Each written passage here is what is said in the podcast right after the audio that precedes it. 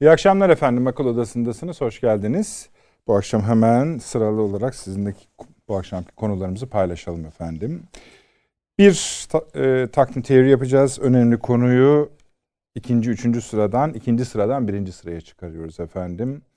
Efendim Sayın Savunma Bakanı ve Sayın Genelkurmay Başkanı'nın önce Bağdat, ardından Erbil ziyaretleri, bu ziyaretlerde yaptıkları görüşmeler, Sincan Mahmur'a yönelik bir askeri operasyon, orada Sayın Irak Başbakanı Kazimi ve Sayın Savunma Bakanı ile yapılan görüşmeler, ardından dediğimiz gibi Erbil'de Barzani ile yapılan görüşmeler, Mesut Barzani ile yapılan görüşmeler. Bunun hemen yanında Suriye'de eş zamanlı olarak Amerika Birleşik Devletleri ve Rusya'nın aşırı askeri hareketliliği.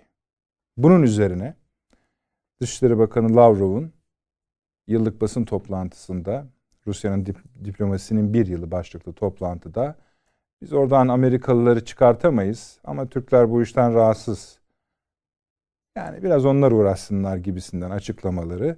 Yani güney sınırımızda yeni bir hareketlilik, yeni bir gündem var. Suriye'deki ABD-Rus hareketliliğinden, askeri hareketliliğinden, buraları sürekli tahkim ediliyor efendim. Yüzlerce yeni asker bölgeye gidiyor. Ruslar da gönderiyorlar. Ruslarınki daha da uzun sürüyordu ama bu Amerikalılarınki son dönemde gelen yeni bir durum.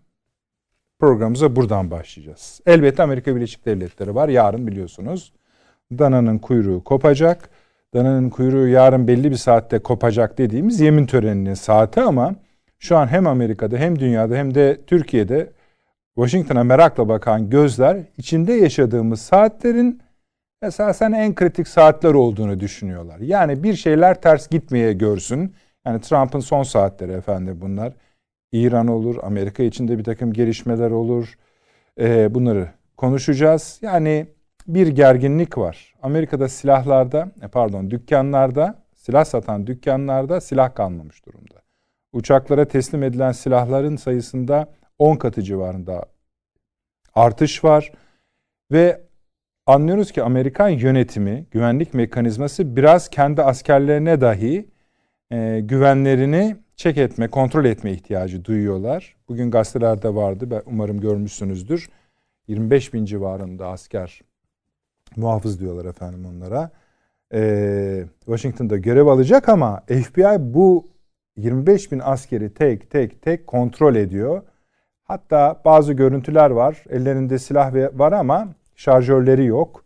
Esasında kimin ne yapacağının belli olmadığı bir kaotik 24 saate girmiş bulunuyoruz. Amerikan siyasetini çok konuşuyoruz. İster istemez bu konulara açıldığında Amerika'nın Türkiye siyaseti, Orta Doğu, Avrupa, Çin, Rusya ilişkileri, ekonomisi bir anda arka arkaya açılıyor. Bunları bütün detaylarıyla konuştuk ama dediğim gibi herkes orada ne olacağına bakıyor. Efendim 3. maddemiz Almanya Dışişleri Bakanı'nın Haykomas'ın Türkiye ziyaretiydi. Yarı sürpriz bir ziyarettir ama şunu biliyoruz. Bu ay Türkiye Avrupa Birliği ayı olacak. Başta öyle başladı görüşmelerle. 21 Ocak'ta Sayın Dışişleri Bakanı Brüksel'e gidiyor. 26 Ocak'ta hem Avrupa Konseyi Başkanı hem Avrupa Komisyonu Başkanı, yani Charles Michel'le Ursula von der Leyen Türkiye'ye geliyorlar ve böylece Türkiye-Avrupa ilişkileri iyice zirveye doğru yükseliyor. Ama ne çıkıyor onu bilmiyoruz. Bir takım yaptırımlar biliyorsunuz Avrupa Birliği Türkiye'ye uygulamak istiyor idi. Bugün dün Haçlı Şabi'nin ziyaretinde bunun biraz artık ötelendiği anlaşılıyor. Ancak Gümrük Birliği, vizeler ve nasıl bir Türkiye Avrupa Birliği ilişkisi, artı Almanya'da artık Merkel'in yerine yeni bir isim ortaya çıktı. Onun kimliği ve Türkiye'ye bakışı üzerinden de tartışmalar yürüyor. Onlara da bakacağız. Devamı da var efendim. İşte bahsetmiştik Sayın Lavrov'un, Dışişleri Bakanı'nın Rusya, üst üste açıklamaları var. Türkiye, Rusya ilişkileri, bölgeyle ilişkileri, Rusya'nın bakışı, Amerika ile ilişkileri vesaire.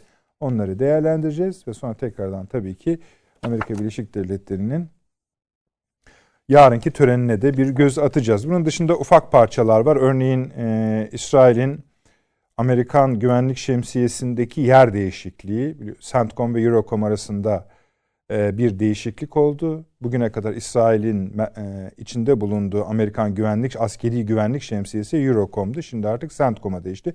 Bunun çok fazla anlamı var. Böyle ufak konular var ama mesela Rusya'nın açık semalardan çekilmesi gibi. Onlar da var. Bunlara zamanımız gelirse. Ama ana maddelerimizi biraz önce saydık. Sayın Avni Özgür burada. Avni abi hoş geldiniz. Hoş bulduk. Profesör Doktor Süleyman Seyfi Öğün Hocam burada. Emekli Tuğgeneral ve Doçent Doktor Sayın Fahri Erener Paşam burada. Madem buradan başlayacağız Paşam, sizden başlayalım. İkisini birleştirerek hem Irak hem Suriye'de bu özellikle hele Amerika'da yeni bir yönetim var iken neden askeri bir hareketlilik var? Lojistik açıdan var. Sayı açısından var. Bu birliklerini getiriyor Ruslar neredeyse. Evet. Bu özel komando birlikleri, paraşüt birlikleri vesaire. Amerikalılarınki de az buz değil. Ve bunu hangi güç yapıyor Amerika'da onu da anlamıyoruz. Tabii biliyoruz ne olduğunu da. 2 tane başkan var ortada. Adları nasıl söylenirse söylensin. Birisi president, birisi president elect. Evet. Fark etmez. 2 tane Amerikan başkanı var. Ama bizim buralarda bu işler kendi başlarına yürüyormuş gibi. Kimsenin böyle bir talimat verip vermediğini de bilmiyoruz. Bu hareketliğin sebebi ne? Yani şimdi esas biraz evvel dediğiniz gibi sadece Irak bölümü değil, Suriye ve Irak. Hı hı. Hatta Suriye ve Irak'ı da genelleştirirsek bölgenin tamamında böyle bir hareketlenme var. Hı hı. Burada geçen gün İran'ın füze denemeleri yapmıştı biliyorsunuz. Gerçi 150-140 kilometre Amerikan donanmasının kuzeyine düştü uçak gemisinin. Evet. Herhangi bir etkisi olmadı ama bu tür faaliyetler karşılıklı olmaya devam ediyor. Burada Sayın Savunma Bakanı'nın Genelkurmay Başkanı ile birlikte yaptığı ziyaret özellikle Sincar bölgesi son derece stratejik bir önem arz etmeye başladı. Bu bölgenin sadece PKK'nın burada olup olmaması açısından bir öneminin yanı sıra Amerika Birleşik Devletleri'nin özellikle ki bir kısım raporlarda da yer alıyor. Deir ez-Zor ve diğer bölgelerden ve özellikle bugüne kadar Irak hapishanelerinde tuttuğu ve kendi gözetimi altında olan DEAŞ mensuplarını serbest bırakarak Irak sınırında El Anbar denilen bölgeye taşıdığına ve bunların Irak'ta elinde birikboz olarak özellikle Haçlı Şabi güçlerine karşı kullanacağı yönünde yaygın bir şekilde birkaç kanaldan gelen raporlar mevcut. Böyle bir girişim her an başlayabilir. Haçlı Şabi malum Sincar bölgesinden de çekilmiyor. Çünkü özellikle Hizbullah'ın bu konuda Suriye-İran hattını korunması için, elde tutulması için mutlak gerekli bölgelerden biri olarak görülüyor. Yani İran açısından Haçlı Şabi ve Sincar böyle bir öneme haiz. PKK açısından da özellikle İran kuzeyinde barınma imkanı ortadan kalkınca ve KYP ile KDP arasında anlaşmazlık artayınca PKK'nın Mahmur ve bu bölgeden uzaklaştırılma çabalarıyla Sincar'da 9 Ekim tarihinde Erbil ve merkezi hükümet arasında imzalanan anlaşma karşısında PKK'nın buradan çekilmesi gerekiyordu. Ezdiler gelecekti fakat PKK hem Ezdileri buraya sokmadığı gibi ki yaklaşık 650 köyü hükmettiği ve kontrolü altında tuttuğu söyleniyor. Ezidiler buraya gelmedi. Bunlardan yaklaşık 200 bini Dohuk'taki kampta yaşıyor Ezidilerin. Önemli bir kısmı Türkiye'de ve yurt dışı ülkelere kaçmış durumdalar. Bu bölgeye gelemiyorlar. PKK kendisi de kıyafet değiştirerek burada güçlere katılma isteğini ifade ediyor. Ve şu ana kadar burayı 9 Ekim tarihli anlaşma esasında uygulama imkanı zor olmakla birlikte bu bölge için önemli bir anlaşma olarak lanse edilmişti. Ortak güçler kurulacaktı fakat bunda bir mesafe kat edilemediği görülüyor.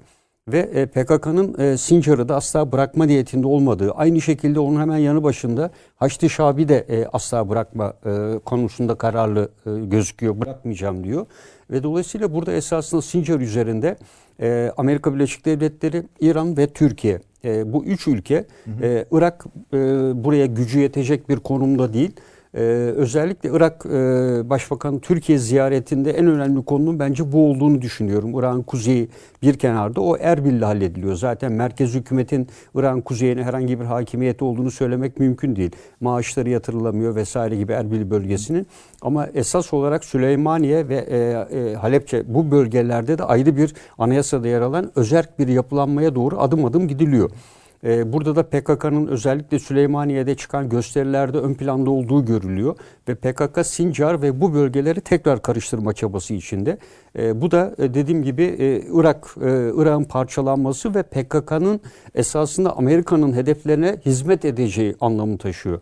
Bu durumda Amerika Birleşik Devletleri elinde esasında iki tane temel gücü burada kullanmaya çalışıyor. Her ne kadar yapılan açıklamalarda PKK'nın Sincar'ı çekilmesi bölge barışına katkı sağlayacak dese de PKK'ya bu bölgede sağladığı silahlar ve destekle peşmerge güçlerine karşı saldırmasında sağladığı istihbaratı göz önüne aldığımızda esasında Sincar bölgesinde de PKK'yı desteklediği ve bu işine geldiği. Çünkü bu vesileyle İran'ı kontrol altında tutacak ve Haçlı Şabi'nin ilerlemesini engelleyecek.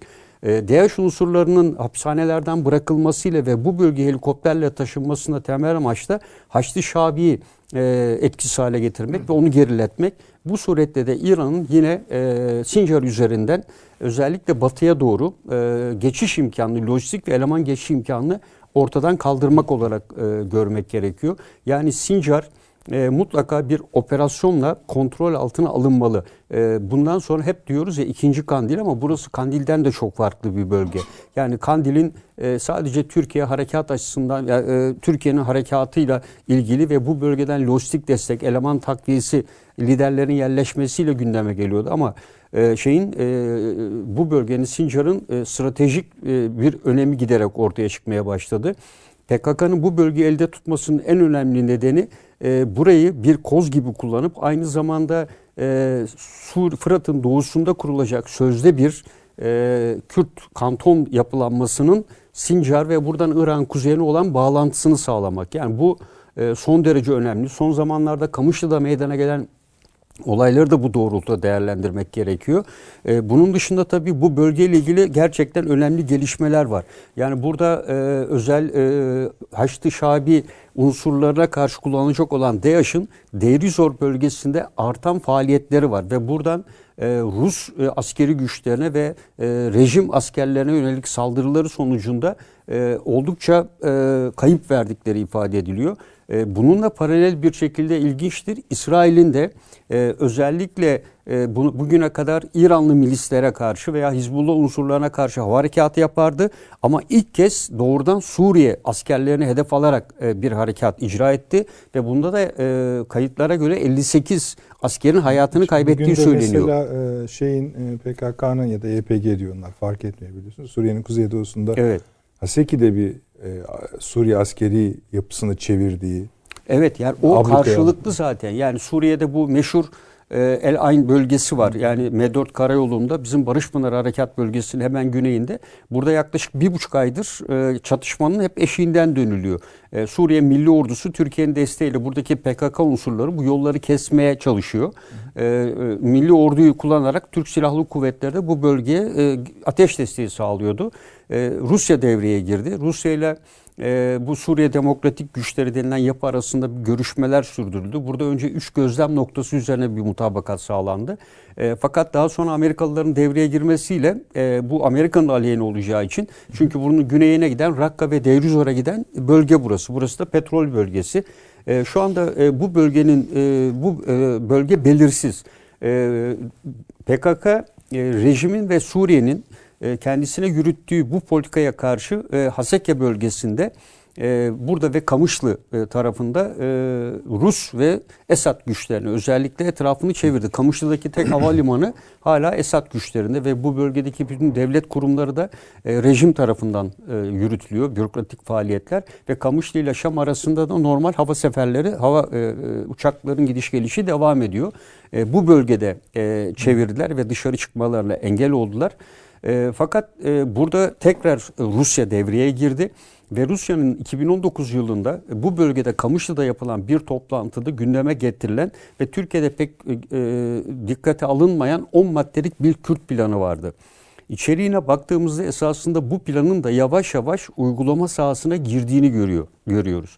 Yani bu planla ilgili hususları belki ilerleyen süreçlerde gündeme getirebiliriz ama burada ben Dışişleri Bakanlığı Müsteşar Yardımcısı'nın Suriye Özel Temsilcisi Rayborn'un yaptığı bir açıklama var. Bizim 3 ana hedefimiz Biden döneminde de değişmeyecektir diyor Suriye ile ilgili. DEAŞ'te mücadeleyi yürütmek, İran ordusunun buradaki askeri etkisini yok etmek ve Esad rejimine baskı yapmakta dahil olmak üzere onu iktidardan uzaklaştırmak diyor. Yani temel hedefimiz diyor Suriye'nin bütünlüğünü sağlamaktır diyor.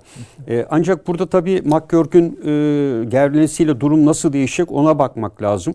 Bu tabii İsrail'in hava saldırılarının bugüne kadar milisleri hedef alırken neden Suriye kuvvetleri hedef aldı ve üstelik de Rusya'nın hava savunma sistemlerinin aşarak buna yöneldi ki Lavrov'un açıklamalarında da İsrail'in böyle bir ihtiyacı olsaydı bize söyleseydi güvenliğini tehdit eden unsurlar olduğunu biz bunu yerine getirdik gibi de bir açıklaması oldu. Tabii bu Suriye'nin hava savunma sisteminin gerek Suriye'nin S-300'leri karşılık verdiklerini ifade ediyor ama daha da önemlisi Rusların S-400 sistemleri var burada. Bu sistemlerin demek ki açık olmadığını gösteriyor ve o dönem içinde de bir şekilde kapatıldılar. Yani bu hedefler görmezden gelindi. Burada da özellikle Suriye üzerinden baskı yapılarak Suriye'nin İran'la olan ilişkisinin kesilmesi şeklinde değerlendiriliyor. Yani bu hamlede eğer bu yapılmadığı takdirde bunun arkasının geleceği ifade ediliyor. Çünkü İran milisleri şu anda yoğun bir şekilde Deir-i-Zor ve Rakka bölgesine yönelmiş durumdalar. Amerika Birleşik Devletleri de PKK'yı destekleyerek bu İran milislerin buradan çıkarılmasını asla petrol bölgesine yaklaştırılmamasını söylüyor. Milisler de burada yoğun bir şekilde asker alıyorlar. Yani buradaki halktan paralı asker topluyorlar ve bu bölgeyi güçlendirmeye çalışıyorlar. Bu bölgenin aynı zamanda kuzeyden geçiş zor olduğu için güneyden Irak üzerinden geçecek bir hat oluşturmaya çalıştıkları şekli ifade ediliyor. Peki şöyle devam ederiz yine paşam. Irak'ta ne bekliyoruz şimdi bu görüşmelerin ardından? Irak'ta bu görüşmelerin ardından Sincar'da yani bir Bağdat ve Erbil'den beraberce bir şey yapmalarını bekliyoruz. Evet. Bunları destekleyeceğimiz anlaşılıyor. Bu desteğin de askeri bir destek ama daha çok istihbari bir destek olduğu. Bence hava harekatı şeklinde olabilir. Yani bu özellikle Irak-Erbil anlaşmasında oluşacak kara gücünü desteklemek maksatlı olabilir. Yani bunların eğitimi, organizasyonu şeklinde de olabilir. Yapacakları bir kara harekatına Türkiye'nin hava desteği ve ateş desteği sağlaması şeklinde olabilir. Bunun şu anda olmasının sebebi ne? Şu anda olmasının sebebi bu bölgenin giderek karmaşık hale gelmesi. Yani bir hareketlilik. Bir hareketlilik var. Yani çünkü Amerika'nın da farklı bir politikası var biraz evvel dediğim gibi. DEAŞ unsurlarıyla burada yeni bir cephe açmak ve Irak hükümeti parlamentosu tarafından alınan Amerikan kuvvetlerini Irak'a terk etmesine karşılık niçin Amerika'nın burada olması gerektiğini DEAŞ unsurundan Haçlı Şabi olan mücadeleyle anlatabilmek. Yani Amerika'nın Irak politikası da bu yönde seyrediyor. Sizce bir zamanı var mıdır bunun? Yani kestirilebilir en kısa zamanda. Yani çünkü Sincar konusu giderek burada Amerika Birleşik Devletleri Biden sonrası her ne kadar iç kamuoyuna dönük bir takım mesajlar vereceği düşünse de bence McGurk'ün buraya resmi olarak atanmasıyla birlikte ilk yapılacak şeyin bu bölgenin faaliyetlerin hızlandırılacak olmasıdır. Teşekkür ederim paşam, yine konuşuruz. Avni abi, Kazimi ile ne konuşuldu? Savunma Bakanı ile ne konuşuldu? Barzanilerle ne konuşuldu? Onları bir dinleyelim siz. Kriptoları bir alayım ben sizden. Estağfurullah. Yani paşam zaten çerçevesini koydu ortaya. Burada bir tek Irak Başbakanı'yla görüşme oldu ama Irak Cumhurbaşkanı'yla da Milli Savunma Bakanımız bir araya geldi. Onun için yani fevkalade önemli bir ziyaret bu. Ve sadece PKK ile sınırlı olduğunu düşünmüyorum ben. Peki altında ne vardır? Yanında Sincar, ne vardır? Sadece Sincar meselesi değil. Yani Irak başlı başına yeniden yapılandırılmaya muhtaç bir ülke. Bu Amerika'nın çizdiği yaptığı anayasa, onu biliyorsunuz, kendine göre dilimlediydi. Şurada seç, burada şunlar, öbür tarafta bilmem ne filan diye. Ama yaşanan hadiseler gösterdi ki bu Amerikan planı insanları birbirine kıydırmaktan başka, öldürtmekten başka hiçbir işe yaramıyor. Ve Kürtler Kürtlere düşman oldular. Yani KYP'liler KDP'lilere düşman oldular. Bilmem ne. Şiiler Sünnilere düşman. Kürtler Türklere, Türkmenler Türklere falan. Herkes birbirine girdi yani orada. Dolayısıyla Türkiye'nin kaygısı, İran bütünlüğünü koruyabilecek misiniz kardeşim? Buradan yana mısınız siz? Yoksa parçalanacaksa yani bilelim. Bilelim. Biz de bir hangi dil parçayı isteyeceğimize biz de karar verelim yani gibi. Tabi bu böyle söylenmiyor tabii ama canım. Yani şeyi bu. Olayın temelinde bu yatıyor. Ama tabii ne Kazimi bunu gerçekleştirebilecek bir güç, arkasında bir güç var. Yani efendim Behram Salih dediğinizde zaten KYP'nin Cumhurbaşkanı adayıydı yani zaten şey değil yani o da o yani güçlü bir siyasi irade yok orada. Ama ne olursa olsun Irak parlamentosunun desteği, güçlü bir desteği var. Birisi yani rakibinin 2 katı oy aldı mesela Behram Salih en azından yani gibi. Keza bugün Milli Savunma Bakanımız hem görevde değil ama Mesut Barzani ile bir araya geldi. Görevde olsun olmasın yani. Görevde olsa da olmasa da tabii o yani Kuzey Irak'ın lideri. Yani biz nasıl Kıbrıs'ta işte Rauf Dektaş veyahut da diğer Fazıl Küçük'e baktı isek görevde olmasalar bile orada da böyle bir etkileri var. Ve başbakan da dahil yani efendim hepsini bir araya getirdi. Yani birlikte yani öyle bu Neçirvan Barzani olsun, Mesrur Barzani olsun. Yani bu daha kapsamlı bir işbirliği Kuzey Irak'la Türkiye arasında. Zaten biliyorsunuz geçen ziyaret sonrası, Ankara ziyareti sonrası yapılan anlaşmada bu boru hattının onarımı dahil olmak üzere yeniden üretim ve onarımı dahil olmak üzere bir takım bir dizi anlaşmalar yapılmıştı. Ama ben dediğim gibi yani bu Amerikan planının bir tuzak olduğu da artık Iraklılar da hemfikir haldeler. Ancak tabii Amerika'ya sen bize tuzak kurdun demeyi kimse yemiyor yani sıkmıyor yani onu evet diyemiyorsun. Diyemediğin için nasıl bu işten yırtarız diye bakıyor herkes. Ama adamın işte ben Haçlı Şabileri şey yapmak için bu PKK'lıları kullanıyorum filan da dahil işte paşam söylediği gibi filan bu Sincan filan diye. Sincan'ın tabii ki fevkalade önemli. Türkiye açısından da önemli. Çünkü Suriye'nin içine giriyorsun bununla artık. Yani kama gibi Suriye'nin içinde olduğun bir şey. Coğrafya Sincan. Eğer hakiki niyeti, yani Amerikan mahkemelerinin kararı değil mi bu? PYD PKK'nın uzantısıdır diye. Adalet Bakanlığı'nın açısından. Evet, evet. Amerikan'ın kararı. O hiç kendi mahkemesinin kararı veren Amerika'yı ilgilendirmiyor. Pentagon'un ayrı bir siyaseti var. Onu adam getiriyor, önüne koyuyor. İşte böyle yapıyoruz diye. Bu Suriye planı da var işin içinde. Bir tek Irak planı yok yani. Burada az önce çok fazla açmadı paşam. Rusya'nın da bir hesabı var. Yani biz hep Amerika burada bir Kürt devleti istiyor, bir bilmem ne istiyor, şunu istiyor, bunu istiyor filan gibi şeyler yapıyoruz ama Rusya da burada bir şeyi planlıyor. Bugün bakıyorsunuz İdlib yangın yerine dönmüş vaziyette.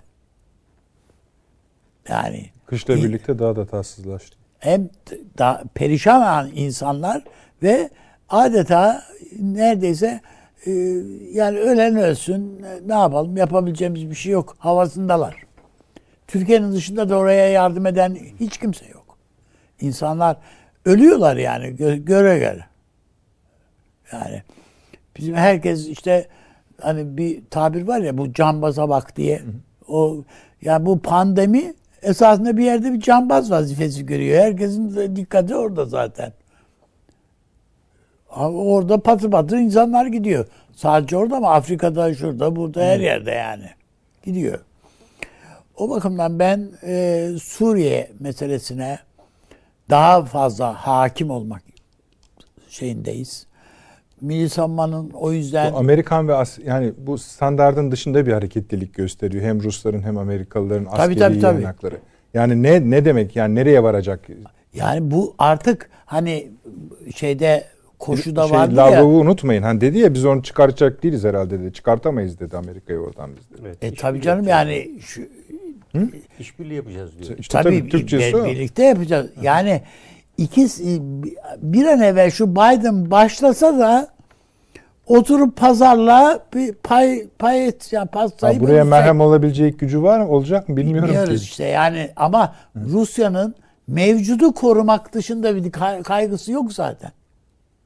Elindekini korumak. Elleşmeyin. Ben bu kadar bana kafi. Hatta mevcudun bir kısmından bile vazgeçebilir yani. O Amerika ile bu işin pazarını yapmak. Tabii Dışişleri Bakanı'nın da böyle bir cümle kurması ilginç. Tabii. Aynı yani. Şey İsrail ile ilgili olarak söyledikleri de yani söyleselerdi biz vururduk onları der. Zahmet etmesin. Yani bu da enteresan bir şey. Yani en büyük rakibini oradan çıkaramayacağını bilsen de, gerçek bu olsa da bu söylenmez. Ama bunu söylüyorsan bir kapı açıyorsun demek. Tabii. Kapıyı açıyorsun. Nasıl bir... O kapı ne şimdi? Paşam dedi yani işbirliğine gider. Tamam, işbirliğine o zaman. İşte yani yine o zaman hani bir hareketlilik olacak belli ki. Evet. Bu Irak'taki şeyi biraz daha askeri görmüyorsunuz siz. Sadece askeri değil. Ama tabii şimdi mesele elbette stratejik boyutta olduğu için ister istemez asker var olayın. Yani sahnede olan, yani siyaseti de belirleyecek olan asker. Hayır, o tamam ama bir sahada ne yani olacağı baktığımızda. Yani diyelim ki diplomatlar veya da diplomasi alan masasında görüşülecek muhataplar yok şu anda tam. Evet tamam, orada bir devlet başkanı, cumhurbaşkanı var, başbakan var, şu var, bu var filan ama onlarla çözülecek iş değil bu. Mecbursun, o Biden orada olacak yani. Biden'ın adamları. Bu da McGurk falan yani olduğunca hadi yangı gülüm petreye bak, kimlerle oturacaksın, ne yapacaksın yani. İşte o zaman belki yetişir yani, onlar tam ısınana kadar belki bir şey yapmak lazım. İşte şu anda orada da bununla böyle de yapılabilecek bir durum olmadığı anlaşılıyor. Ve öyle zannediyorum ki Milli Savunma Bakanımızın konuşmalarından tabii anlayabildiğim, onu bir askeri bir dil olunca o jargonu paşam daha iyi çözümleyebilir. Ama ben mesela S-400 meselesi, F-35'ler projesine tekrar Türkiye'nin dahil olmak istemesi filan, yani neyin olmayacağını bilmeyen insan değil çünkü Milli Savunma Bakanımız. Gayet de bilir. Bunların hepsini bilir. Bazı şeyleri söylerken bir şeyleri arkasında neyi söylemek istiyoru da bilmek lazım yani. Onun için o askeri bir dil, o askeri diplomasi diyelim ona, yani bir farklı bir diplomasi dili o. Onlara bakmak gerekiyor. Onlarla bu Irak ve Suriye politikasını nasıl meclis edeceğiz? İç içe koyacağız. Yani burada Amerika'yı döveceğiz, orada bizimle falan. Bu işler olacak işler değil yani. Ama sonuçta siz de şunu görüyorsunuz. Her iki ülkede de bizim dikkat etmemiz gereken bir aşırı şey var. Hareketlilik var. Ya adamın elinde çok kart var. Bizim de elimizde kartlar var. Yani bizim elimizdeki kartlar işte Libya'dayız. yani onlar söyleyelim. Senin efendim Suriye oyununu bozduk. Açıkçası. Hı hı. O Suriye'deki kurmak istediğin oyunu bozduk. Hı. Sadece orayı bozmakla kalmadık. Yani Azerbaycan'daki oyununu bozuldu. Afganistan'daki oyunun bozulacak. Birçok şeyi bozuyoruz. Ama adamın da elinde F-35'ler var, S-400'ler var. İşte Halk Bankası davası var. Şu var, bu var. Yani onun da elinde bir şeyler var. Yani adam da bu boş değil yani. Evet. Ve bütün bunlarla biz masaya gidiyoruz. Ve tıpkı bana öyle geliyor. Tabii belki yanılıyor olabilirim ama hani yarışta son düzlük gibi bir şey var. Bir durum var yani ortada. Adam daha yeni başlıyor görevine ya. Ne adam, ya yeni başlıyor ama yani tabii. Biz zaten koşuyoruz yani koşu başladı. Koşu başladı da adamın yeniliği yok. Esasında Amerika koşan. Yani koşan o Amerika. Biden o işin figürü yani üstündeki forması o işin. Ve bu Pentagon o zaman Trump zamanında da Türkiye'yi sevmiyordu. Şimdi sevmiyor. Amerikan diplomasisi biraz daha dengeyi tutturur muyuzun bakardı. Bugün de öyle bakıyor. İşte yapılan veya yapılacağını söylenen atamalar şeyine baktığımızda daha böyle hayırha kişiler. Daha ılımlı Türkiye'ye daha böyle olumlu gözlerle bakan insanlardan oluşan bir harici şey var diye düşünüyorum yani. İşte bence belki şöyle yani o taraflarını bu konuda yani hani Amerika bahsinde konuşuruz ama beni en çok yani ipucu veren yeni Amerikan yönetiminin ulusal güven yani küresel güvenlik ve dış politika hamleleri açısından CIA'nin yeni başkanı. O değişik bir adam. Mutlaka var. Yani hepsinde var ama böyle bir şeyler. İstisnası şu. Bir kere CIA'nin başına 75 yıldır ilk defa kariyer diplomat atanıyor. Yani zaten bir mesaj. Yani ya bu bizde de bir angajman. Sönmez Köksal geldiydi. Hiçbir şeye yaramadı yani. İşte, o işlerin bir garantisi olmaz yani. Kendisi o diplomasi şey. Başka bir iş. İstihbarat yani, başka bir iş. Elbette ama o CIA başkanı kendisi politika üretebilen bir adam. Yani yapısı buna müsait. Yazdığı kitaplar şunlar bunlar. Övmek açısından falan söylemiyorum. Mesela diyor ki adam Hatay'dı diyor.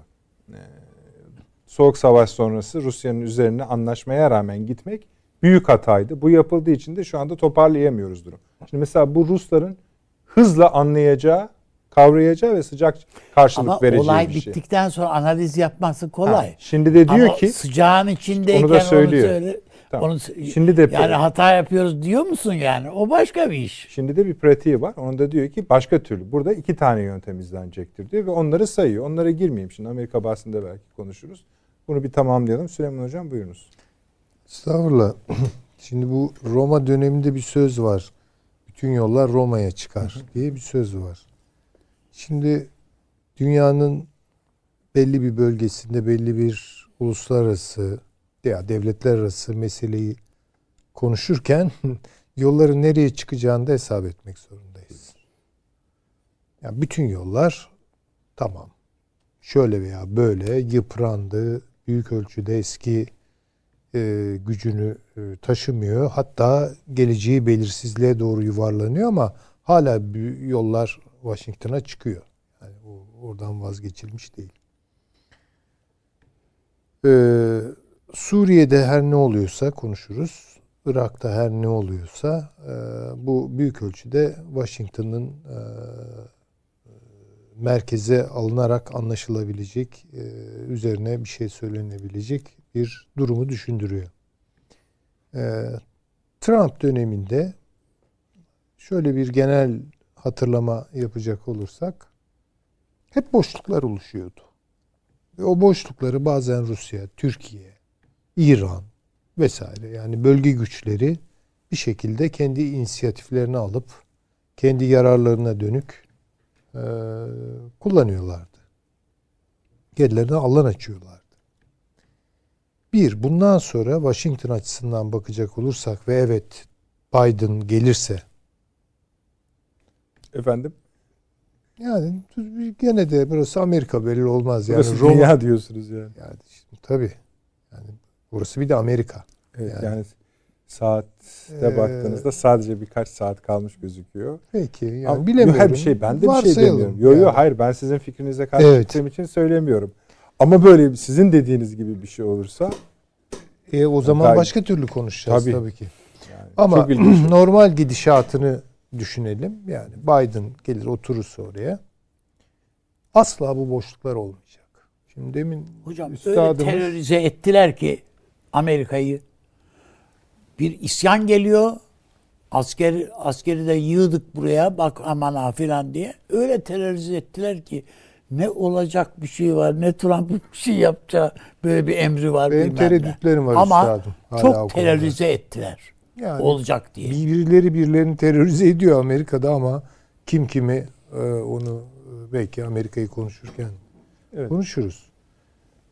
Boşluk ama bırakmayacaklar. Sürekli basında ve resmi güvenlik kuruluşlarından sürekli olarak burada şöyle oluyor, burada böyle oluyor, şu eyalette böyle olacak. İşte FBI şeyleri, kendi askerlerinin sicillerini araştırmaya başlıyor. Şimdi bu haberleri biz dışarıdan okuyoruz, onlar günlük yaşıyorlar. Normal olarak bir gerginlik yaratacaktır. Valla yani eğer cari gerginliğin üzerine bir şey tabii yapacaktır. Tabii ki. Yani medyanın Amerika haberleri bir yerde duruyor şu an. Bizzat Amerika'nın içinden gelen haberler bambaşka duruyor. Şeyleri düşündürtüyor. Görelim bakalım yani. Tamam, şu an çok puslu bir hava var. Doğru yani söylüyorsunuz. Rahatlıkla söyleyebilirim. Şimdi bundan sonra bu bölgede boşluk olmayacak. İşaretini nereden verebiliriz bunun? Lavrov'un konuşmasından. Lavrov diyor ki yani Amerika ile oturacağız, konuşacağız. Bu işleri halledebiliriz birlikte. Tabii o kapıyı açıyor, konuşuyor. Halbuki biz Biden'ın siyasetlerini şöyle görüyoruz. Birinci sırada düşman Rusya'dır. Şimdi demek ki Rusya ile bir hesabı var Biden'ın. Ama bu hesap başka bir hesap. Orta Doğu'da veya bu bölgede başka işler. Amerika Birleşik Devletleri ile Rusya'nın arasındaki ilişkiler. Yani kendi sert çekirdek meselelerini ayrıca bir meydana taşırlar. Ama dünyada farklı bölgelerde, mesela Latin Amerika olabilir, Afrika olabilir, Asya olabilir, başka türlü bir akıl yürütme içine girebilirler. Bunu Soğuk Savaş'ta bile yaptılar. Tabii. Yani bunu ikinci bölümde, bu Amerika bahsinde detaylı konuşalım. Konuşuruz. Perde arkasını da biraz anlatacağız. Şimdi Lavrov'un konuşmasından ne anlıyorum ben? Yani şunu görüyor, şunu söylüyor Lavrov satır aralarında bize. Valla artık bu bölge eski ya da Trump dönemindeki gibi ele alınamaz.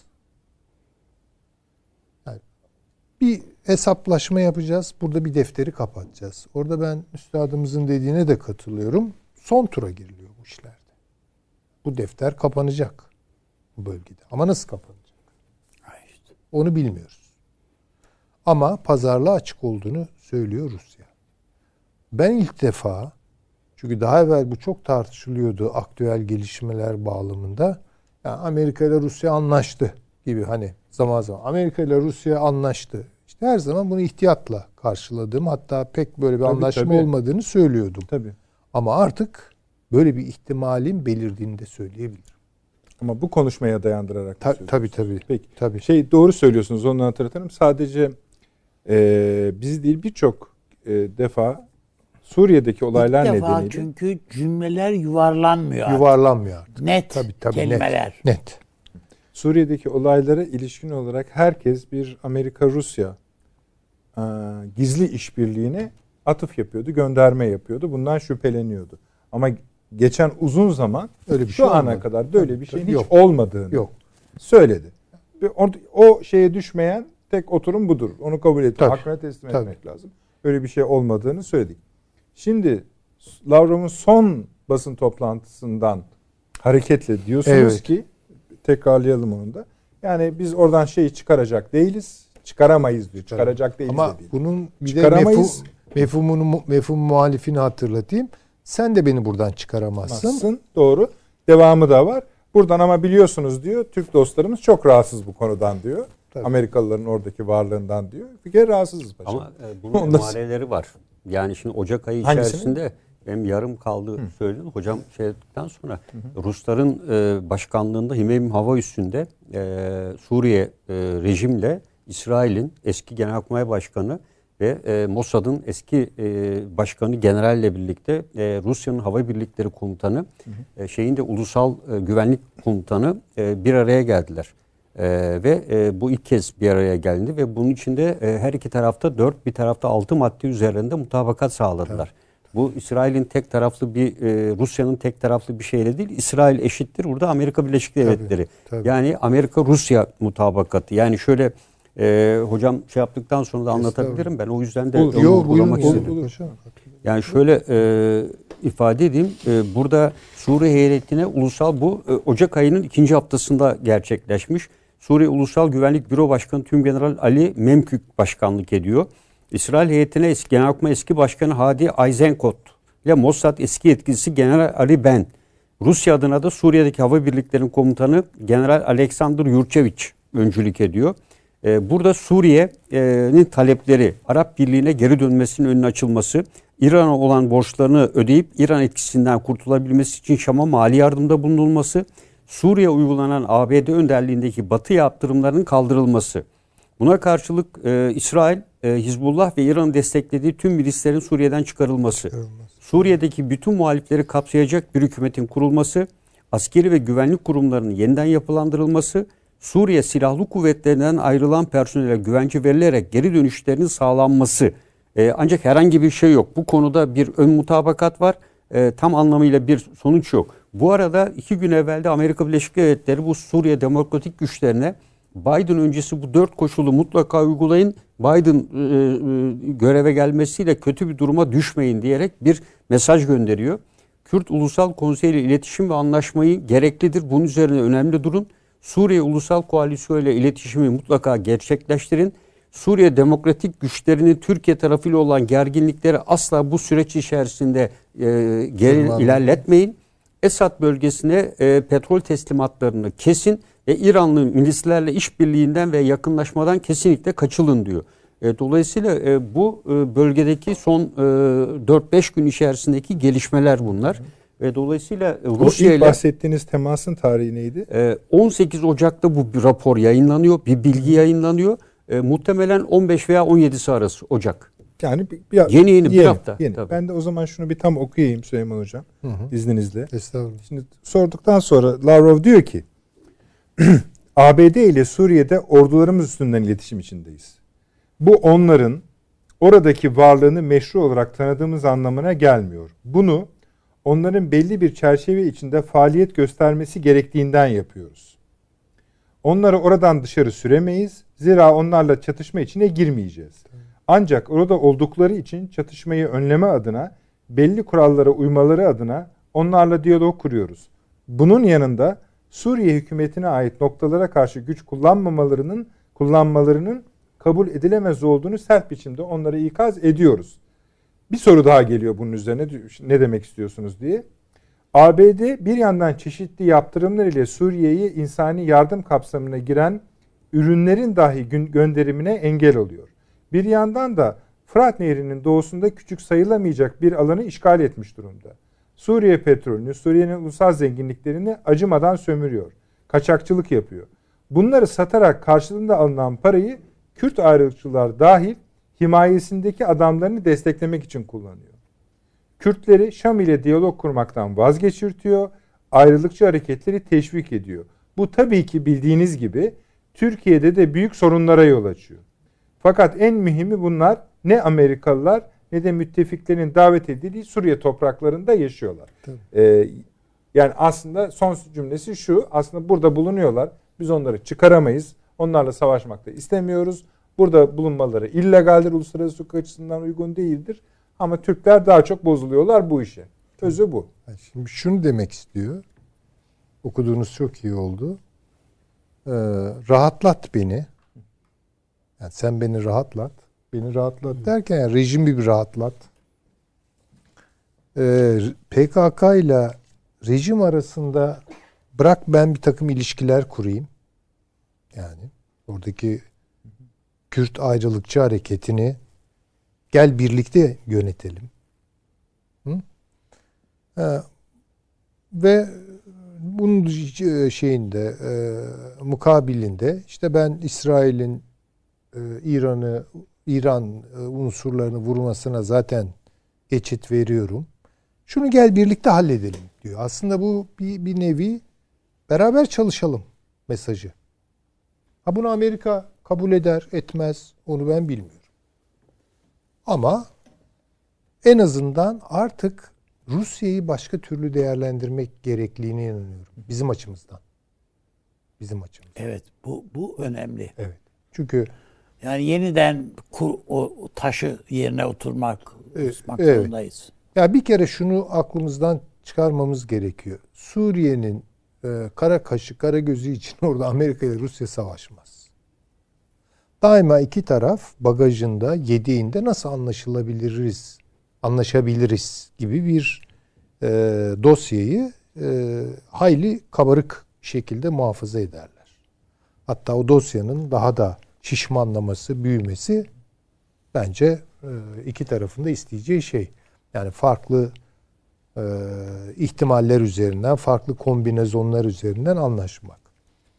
İşte petrol bölgelerini söylüyor. Ya bunu beraber yapalım. Yani üstüne getirip kondu işte ama rejim bak aç.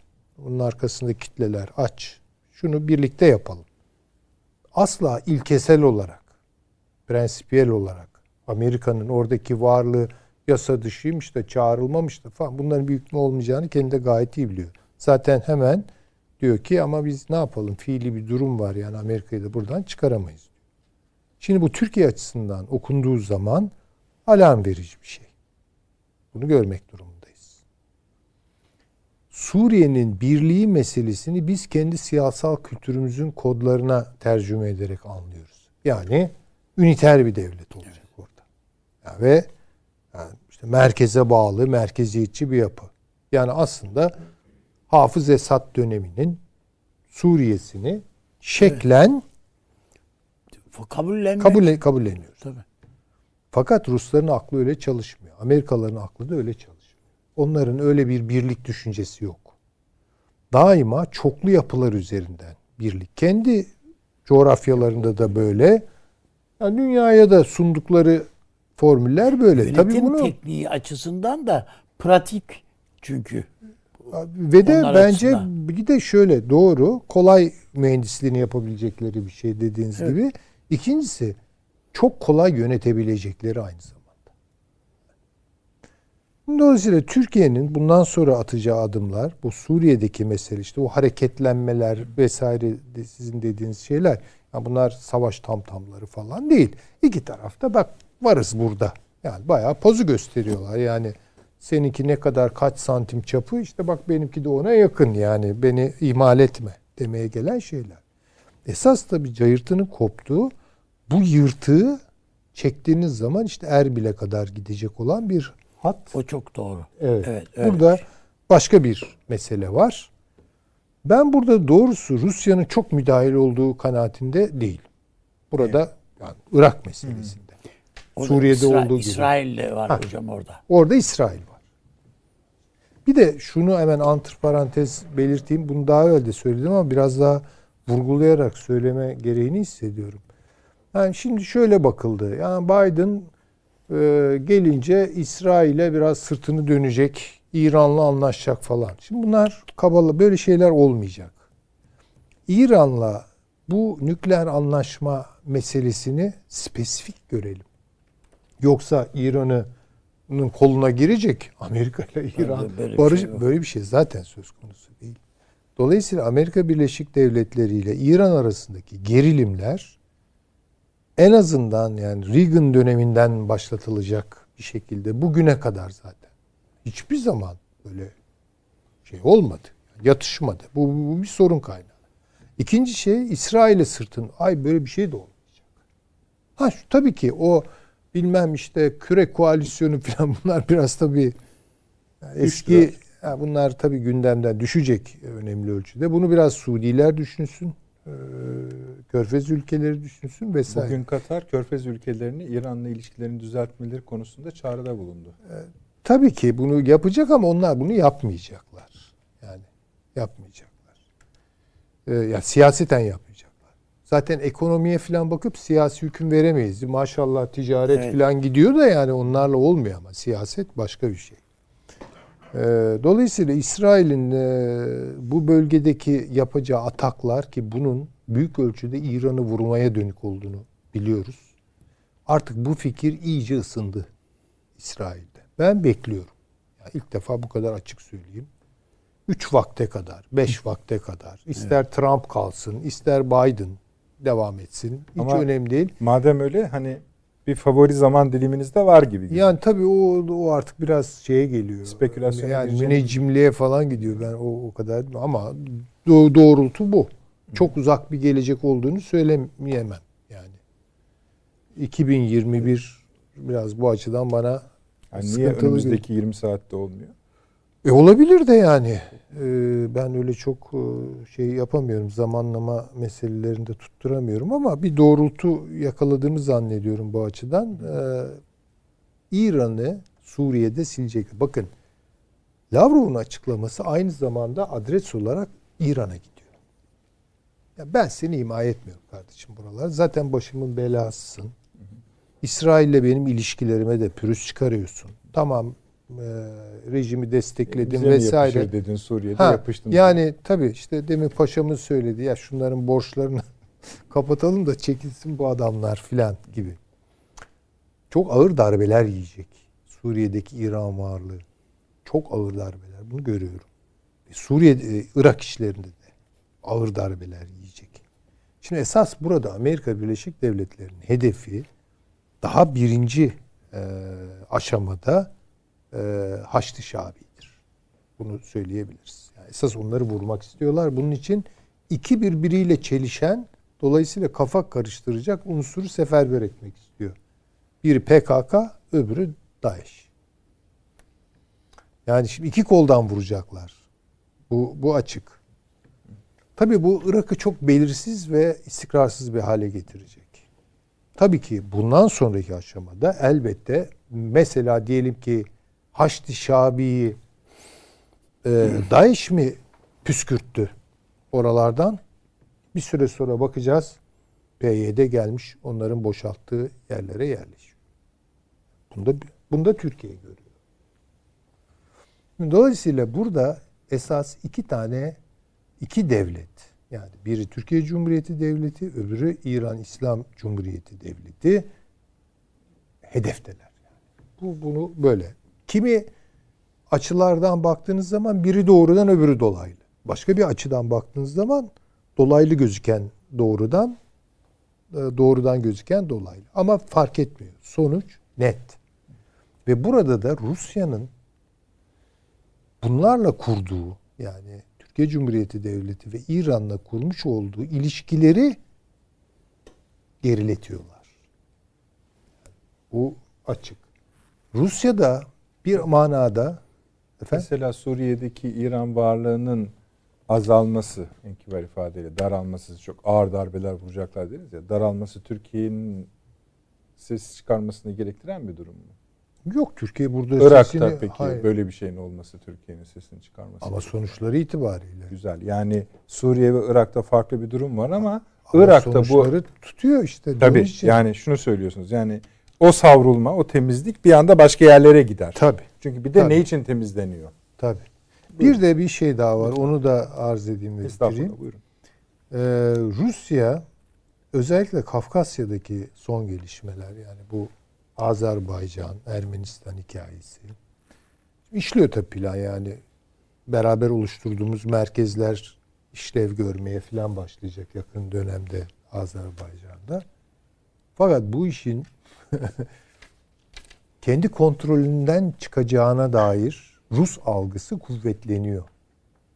Her ne kadar Karabağ'a oturdularsa da yani hala oralarda kontrol bende filan diyorlarsa da ama sonuçta orada F-16'lar yatıyor yani.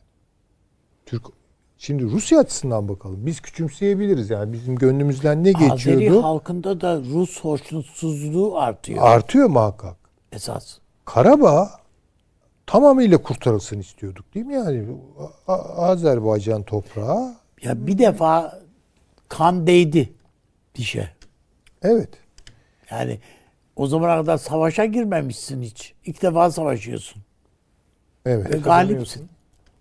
Evet. Yani bunların tabii çok şeyi var dediği gibi üstadın.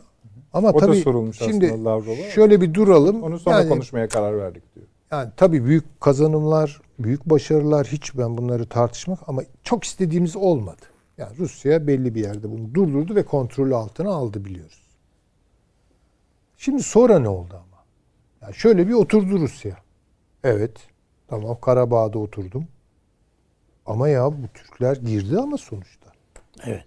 Sonuçta girdi. Yani F-16'ların düşünebiliyor musunuz? Bir dönemin Sovyetler Birliği hudutları içerisinde üstelik birbirine etnik olarak tabii son derece yakın bir coğrafyada başka hasım olarak telakki ettikleri bir devletin F-16'larının gelip Bakü hava meydanında yer almış. Bu sindirilecek bir şey değil. Ben size söyleyeyim. Peki. Bu bakınız. Bununla da bir kere bayağı bir oturdu midelerine. İkinci olarak iş büyüdü, Pakistan'ı da aldı içine. Bundan da hiç hoşnut değiller. Değil mi paşam? Yani açıklamalar, Rusya'nın açıklamaları bu işin içine Pakistan'ın girmesi. Ya ne oluyor? İş büyüyor.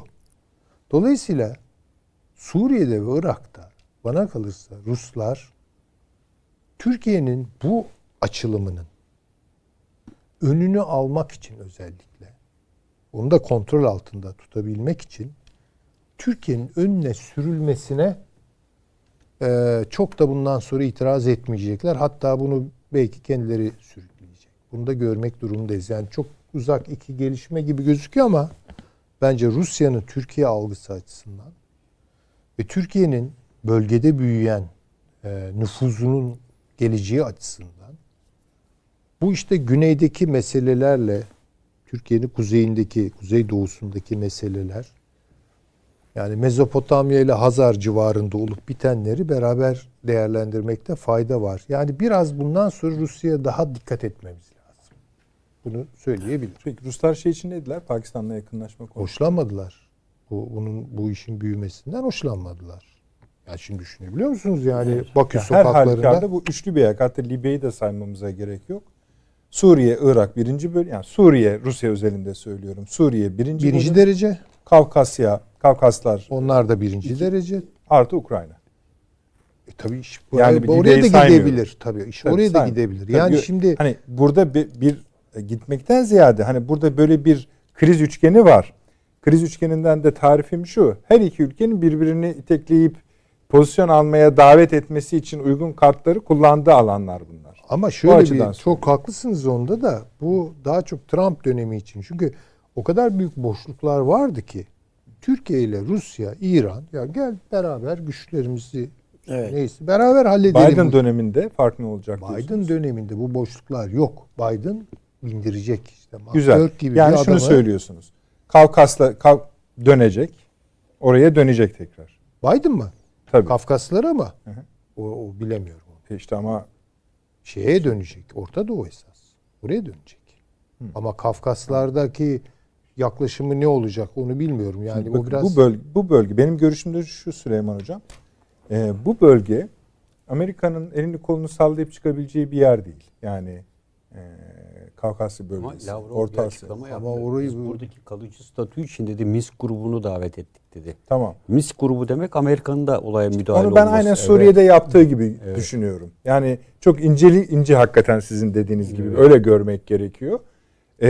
Ama Rusya eğer buraya Amerika'yı bu şekilde sokacağını söylüyorsa Kafkasya'ya yani ben şu anda 60'ın adamı. Statüyü diyor Minsk grubu birlikte çözecek. O kadar diyor. Yani o kadar şey diyor. Değil. Yani ben hiç zannetmiyorum Süleyman Hocam.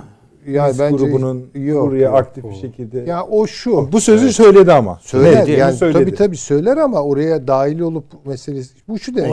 Oraya Azerbaycan da karşı ama. Tabii. Minsk grubu demek şu, bu sorunu sürüncemeye bırakmak demektir. Yani ipe ün sermek onun istiyorsanız adı hani biraz Suriye'deki Minsk varyantlara benzetiyorum. Amerika'nın buraya tekrar dönme arzusu onda olmaması mümkün değil. Ama bunu nasıl deneyecek onu bilmiyorum doğrusu. Ama tekrar dönmek diye bir derdi yok. Orta Doğu'ya tekrar dönmek. Bence de esas odur. Birinci derecede odur şu an. Benim Orta Doğu'ya dönmek arzusu konusunda bir itirazım yok ama finali kaçırmamak gerektiğini düşünüyorum ben. O finalin parçası en de sonunda o yoldan. Yani yenildiği bir coğrafyaya, Afganistan coğrafyasına niye dönsün ki? Niye dönsün? Hayır yani böyle bu kadar hevesli. Bence dönecek. O sebebi ortada ya. Yani bunda yalnız bir şey söyleyeyim. Hocamın da paşamın da şeyi olabilir.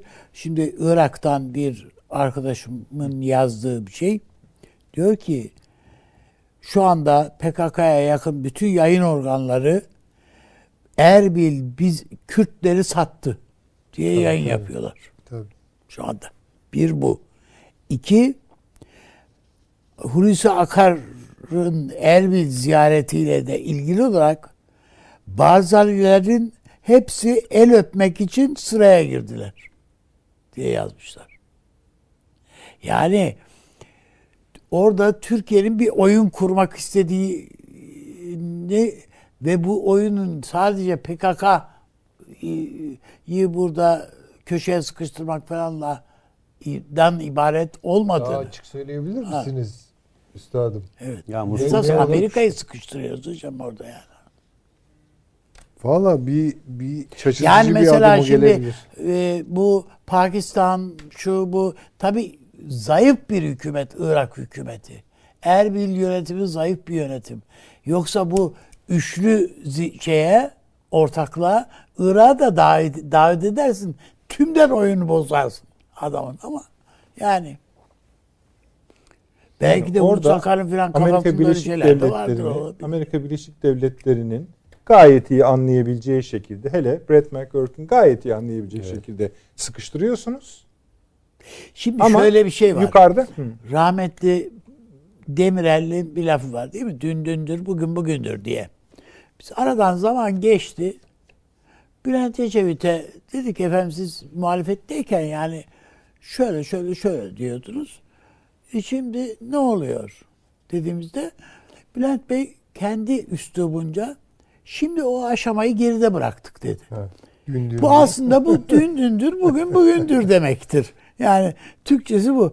Şimdi Biden'dan başka şeyler beklenirken adam esasında Amerika'nın klasik şeylerini, argümanlarını, çünkü bir de İran çok ümitli. Bütün her şeyi, bütün taşları Biden'a oynadılar. Ellerindeki bütün kozları Biden'ın üstüne yatırdılar. Çok da yanıldılar. Onun için yani ben büyük hayal kırıklıklarının yaşanacağı bir dönemde söz konusu olabilir. İran açısından öyle. Tabii.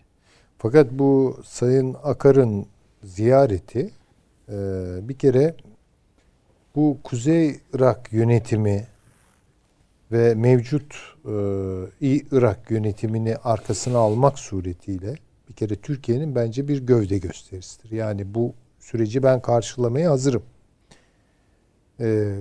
Kuzey Irak Barzani'nin özellikle Türkiye'deki sempatizanları, yandaşları vesaire diyelim ki bu aralar bir hayli seslerini de çıkarıyorlar. Yani bunun buradan hatta Barzani desteğinde Türkiye'de bir siyasi parti. Bu tesadüfi görmüyorum. Değil mi? HDP'nin kapatılması, bu. Yani hesapları. Bilemem hangi momentte şöyle bir ihtimal var.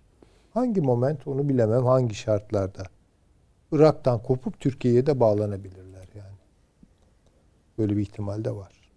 Neye yol açar onu da bilmiyorum. Evet. Yani çünkü artık geleceklerini eş anlı olmadı mı bunlar? Yani bir Süleymaniye üzerinden Taliban'ın partisi. Evet işte KYP unsurları, işte bu Goran hareketi PYD, PKK hücum ettiler bunların üstüne. Evet, Erbil'e hücum ettiler. Şimdi ya bırakacaksınız, tası tarağı toplayacaksınız, gideceksiniz, gelip oturacaklar veya Türkiye'nin desteğini alacaksınız. Ve Türkiye de bu desteği verdi. Dolayısıyla şu an hakikaten çok Türkiye'ye... Hulusi Akar'ın ziyareti o hocam. O, tabii, yani açık tabii, destek tabii, yani bu. Tabii. Peki. Paşam reklamlardan sonra sizinle devam edelim. Bu konuda söyleyecekleriniz son bir şey daha vardı. Onu da alayım. Hemen dönüyoruz efendim. Kısadır reklam. Buyurunuz. Bir dakika reklam arası. Haberin sosyal medyası gzt.com sizi çok farklı bir okuyucu deneyimine davet ediyor. Merak ettiğiniz sorular yanıt buluyor, henüz duymadığınız şaşırtıcı konularsa karşınıza geliyor. Yorumlarınıza editörler cevap veriyor, arkadaşlarınızla paylaşmak isteyeceğiniz eğlenceli içerikler hazırlanıyor. Sizler için kamera karşısına geçiliyor ve olaylar sıkmadan ve anlaşılır şekilde anlatılıyor. Özel infografikler, videoların yanı sıra burada sayamayacağımız sayıda farklı dergiler. Şimdi telefon ekranınızı daha da anlamlandırmak için sizi davet ediyoruz. GZT uygulamasına iOS ve Android marketlerden kolaylıkla erişebilir, pişman olmazsınız. Mutlaka indirin. Reklam arası sona erdi. Döndük efendim, Akıl Odası devam ediyor. Hocam sözünüz kalmıştı sizin. Ekleyeceğinizi alayım ben. Tabii burada bu dediğim toplantılar ve Suriye'ye yönelik hava harekatı yapıldığı sırada aynı anda Amerika Birleşik Devletleri de Suriye-Irak sınırındaki Haçlı Şabi güçlerine hava harekatı düzenledi. Eş zamanlı olarak. Burada hedefin ben öncelikle, çünkü Rusya-İran arasındaki gerginlik de Suriye genelinde artıyor. Çünkü İran'ın Suriye üzerinde baskı koyarak buradaki menfaatlerini arttırmaya yönelik çabaları, Deir-i-Zor bölgesine hakim olma çabaları, DEAŞ'la mücadelede altında biraz evvel ifade ettim.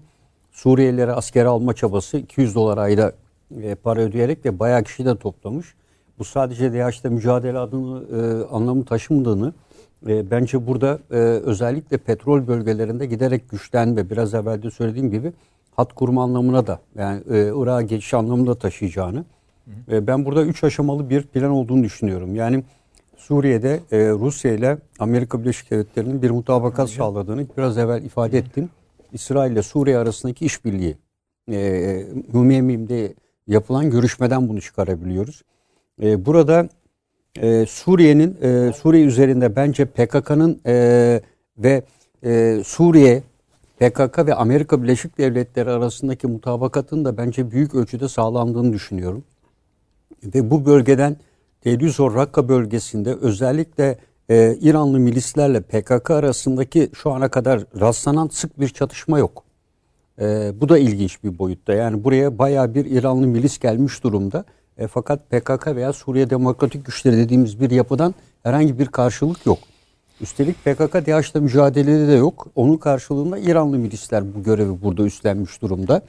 Bu da son derece ilginç. Diğer tarafta Kamışlı bölgesindeki faaliyetler gergin.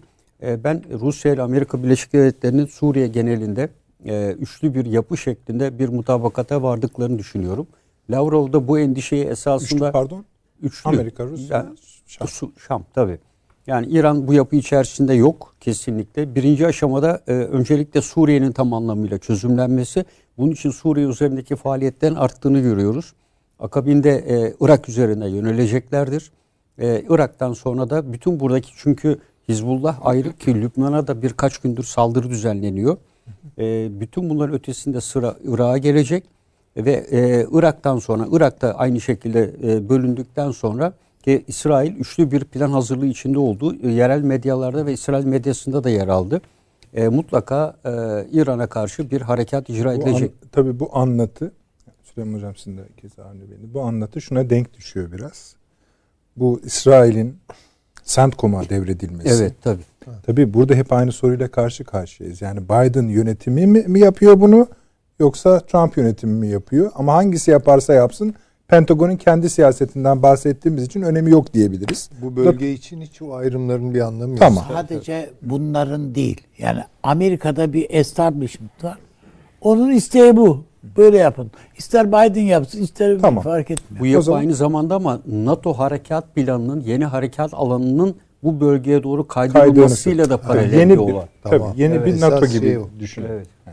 Yani bu, neydi o bir şey uydurdulardı ya NATO 2030 şey yok, NATO bir, ha ismi NATO ME miydi? ME evet evet. Hem ha. Pasifik için öyle bir şey yapmışlardı. Böyle bir durum bir burada miğfer yaratıyor. Bu miğfer evet. Esasında o küre koalisyonunun bir formu. Yani Körfez ülkeleri var, yine Mısır var, İsrail var falan filan. Fakat böyle bir miğferin yaratılması yukarıda Irak ve Suriye'de, İran'da, Türkiye'de iyi karşılanmayacaktır. Evet. Tabii. İyi karşılanmayacağı için Irak ve Suriye'nin hemhali içinde bir durumun ortaya çıktığını görüyoruz. Yani belki Paşam'ın dediği gibi parçalanma, belki zaten sizin dediği gibi İran'ın her iki tarafından da ki siz de katılıyorsunuz evet, herhalde. Evet, arındırılması meselesi evet. Ama Türkiye'de bunu gördüğüne göre sahaya başka türlü yansıyacak bir güç ortaya koyabilir. Bunu bu şekilde bağlayalım tabii, mı bu konuyu? Tabii işte zaten Akar'ın değil mi? Musul Kerkük yani bunun sonu bu zaten. Buraya yani gidiyor iş. Musul Kerkük burada İran bütünlüğü bozulduğu anda Sykes-Picot anlaşması zaten yok hükmündedir ve tarihe karışmış olacaktır. Dolayısıyla bunların sözde kurulmuş olan devleti ortaya çıktığına göre biz 1918 Mondros Mütarekesi şartlarına dönmüş olacağız. Ve dolayısıyla bu anlaşma kapsamında olmayan ve o tarihte yanlış bir anlaşılmayla İngilizlerin eline bırakılan Musul bölgesi ve dolayısıyla Kerkük'ün de Türkiye'nin kontrolü altında ve topraklar içinde yer almasından daha doğal bir şey de olamaz. Bu cümleyi kurduktan sonra Avni Bey'e söz vermeye korkuyorum. Yani. Yok estağfurullah. Niye geç kaldık diye başlayacak. Tabi. Esasında niye geç kaldık demeyeyim de belki de yani. Niye soğuttuk bu meseleyi? Soğuttuk evet yani hani demir tavında dövülür diye bir şey var. Yani biz böyle geriye alıp tekrar sıfırdan başlıyoruz. Tekrar getiriyoruz hep aynı yerlere. O bakımdan zorlanıyoruz. Savunma Bakanı bir şeyi de Irak Türkmen Cephesi'nin Erbil ofisini de ziyaret etmişler. Ha? İşte demin Irak Türkmen Cephesi'nin Erbil ofisini. Şimdi tabii. O Irak'taki dediğim arkadaşımın Süleyman Hoca'nın dediği gibi diyerek anlatmış. Faruk diye bir arkadaş. Bu Taliban'ın KYP'si ve Goran'ın da olduğu aralarında Irak parlamentosundaki 15 milletvekili de bu Irak Kürdistan bölgesinden ayrılma kararına destek verdiklerini açıklamışlar yani. Süleyman Hoca'nın dediği gibi Kuzey İran böyle kendi arasında bölünmesi halinde bu Kuzey İran federasyon olma vasfının düşmesi anlamına geliyor. Yani Irak anayasasının çökmesi demek. Ama şöyle bir şey var. Anayasada bugün hayata geçmeyen, biraz evvel söyledim ya, Süleymaniye Halepçe bölgesinde bir özerk yapı şu anki anayasada var, duruyor. Evet. McGurk'ün yaptığı bir olay. Yani sırf bölme için elinde bir koz tutmak için. Şimdi PKK işte bu bölgede evet. İKPD ile birlikte işbirliği içinde gösterilerde evet. bulunuyorlar. Yani burası da tamamen işte özerk burada, olursa o zaman zaten bölünmüş olacak. Barzani'nin o zaman evet. Türkiye ile bir şekilde ister buna federasyon diyeyim ister konfederasyon diyeyim fark etmez. Ama bir şekilde yan yana durmak başka bir çıkar yolu yok. İzleyicimiz yani. Size bir soru sormuş. Yaşar Seki Bey ismini de veriyor. Irak ve Kürt yönetimi ziyaretini neden Dışişleri Bakanı değil de Milli Savunma Bakanımız gerçekleştirdi diyor. Ya işte meselenin bir yani diplomasi olmazdan bir adım öte.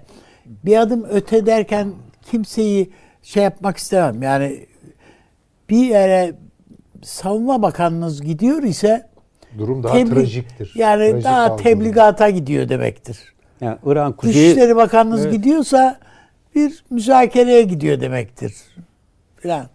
Ama orası müzakere edilecek bir durumdu yani. İşte müzakere edilecek durumda güvenlikleştirilmiş bir bölgedir. Burada sadece güvenlikle ilgili terimler ve bu konudaki uzmanların sözü yani geçer. Siz yani şunu yapmalısınız diye evet. söyleniyor filan. Sonra savunma diplomasi dediğimiz bir kavram da var ya o da normal. Yani tabii devamı. Ben mesela demin yani bu belki biraz konudan farklı ama Türkiye önümüzdeki dönemde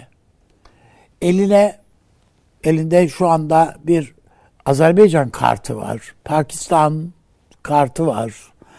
Efendim Kuzey Irak kartı şu anda eline geliyor yani Türkiye'nin. İşte Libya'da da bir kartı var Türkiye'nin. Ama muhtemeldir ki Türkiye önüne bir Avrupa Birliği kartı da alacak. Bu Avrupa Birliği kartı demek Avrupa Birliği'ne üye olacağım sıra anlamına gelmiyor. Ama serbest ticaret anlaşması, efendim işte vize serbestisi, şu bu filan filan. Yani o bir, yani bu Mart'a doğru böyle bir yeni bir Türkiye Avrupa Birliği ilişkileri. Türkiye'de homurdanılan o reformlar, insan hakları, Cumhurbaşkanı açıkladı yani neler yapılacağını aşağı yukarı. Değil mi? Yani Türkiye'deki bir takım homurdanmaların da ağzı kesilecek, kökü kesilecek. Yani, tamam istiyordunuz işte oldu kardeşim tamam ne bağırıyorsun şimdi diyecekler. Bunu Batı'da bile söylerler. Şöyle bir şey söyleyeyim. Yani mesela Almanya'da Türkiye'ye ilişkin böyle çekinceler var. İnsan hakları şunlar Fransa'da falan da var. Kardeşim Çin'de kan gövdeyi götürüyor ya. Ağzınızı açmıyorsunuz. Demek ki böyle bir derdiniz yok yani temelde. Çıkarlarınız. Aynı şey Türkiye için de geçerli. Yani, Çin konusunda bir tek şu anda İngilizler konuşuyor. Ha? Uygur meselesinde bir tek şu anda İngilizler konuşuyor. Yani. Ha, yani mesela evet. Biz de sesimizi çıkarmıyoruz hiç. Yani düşünmediğimiz anlamına gelmiyor bu ama onu bir masaya getirdiğimiz falan yok. Onun için yani siyaset böyle bir oyun zaten. Türkiye bu elindeki kartlarla bu senin yarı yılı ve eğer yani Türkiye işte şimdi Türkiye'de tartışılan erken seçim şu bu tartışmalar var. Bu biraz da tabii bilgisizlikten kaynaklanıyor. Yani seçim kanununda bir tek değişiklik yaparsan zaten seçim yapamıyorsun. Bir sene sonra uygulanıyor. Bu daha erken yapılamıyor çünkü. Bir sene sonra ancak uygulanabilir. Bir sene sonra dediğin zaten 2022. Ona da bir sene sonra zaten normal zamanda seçim var. Dolayısıyla başka bir şey, muhalefetin bu tartışlarının bir zemini yok yani. Ben esas hayretler içerisinde izlediğim, yani şu anda muhtemelen televizyonlarda vardır bu tartışma. Başka tartışma bilmiyorlar. Her neyse yani şimdi bu tartışma var. Yani olmayacağı üstünde böyle farz-ı mahalli yani böyle hani demiş ya kayık sallana dur işte şu oldu bu oldu işte para batıyor filan diye çevrilince lan hani nerede paralar yok. Deminden beri neyin kavgası canım olaydı dedik diye. Şimdi Türkiye'de bunun kavgası yapılıyor yani. Olmayan şeylerin kavgaları. Yani İYİ Parti, Saadet Partisi, işte Gelecek Partisi filan yani bunlardan oluşan bir yeni cephenin olabilirliği üzerine iki büyük ulusal kanalın tartışma programı vardı dün. Şimdi şöyle. Yani enteresan bir şey bu. Bu nasıl akıllara geliyor? Nasıl buna şans veriyor? Yani onlar seçim dönemini erken başlatmaya karar verdiler. Bazı Türk kanalları. Ama onun bile bir raconu var yani. Burada racon yok çünkü onlar bunu artık son final olarak görüyorlar ve bu yani ister erken olsun ki olmayacağını söylüyorsunuz, ister zamanında olsun onu başlattılar. Hayır, zamandan erkene de alınabilir ama. Tabii ki, anladım. Yani yöntemi bu değil. Bu değil ya. Evet. Ha. Onları biz yani şöyle bir şey. Biraz daha dikkatli bakanlar hangi kanalların neden ve nasıl bu değişiklikleri yaptıklarını program formatlarında seçilen konuklarda bunları zaten görüyoruz. Onlarda beis yok. Onlar başlattılar o süreci. Yani onlara göre. Esasında yalnız da değiller. Çünkü mesela Türkiye'deki seçimlerle Rusya'daki seçimler Batı tarafından artık başlatılmış durumda. Yani onu konulara sonra girecektik ama mesela bu Alexei Navalny'nin Rusya'ya teslim edilmesi işte o seçim sürecinin Rusya'da başlatılması demek. Aynı şey. Neyse ayrı konular. Onları şeyde konuşuruz belki. Amerika faslındaki o fasla da giriyoruz. Buyurunuz. Evet. Tamam. Yani yarın tamam mı? Bir. Evet. Tabii yani bence tamam. Yani bir aksilik bekliyor musunuz? Ben başta yani sohbetin başlangıcında söylediğim, programın başlangıcında söylediğim şeye geliyorum. Amerika'yı Biden taraftarları ve Pentagon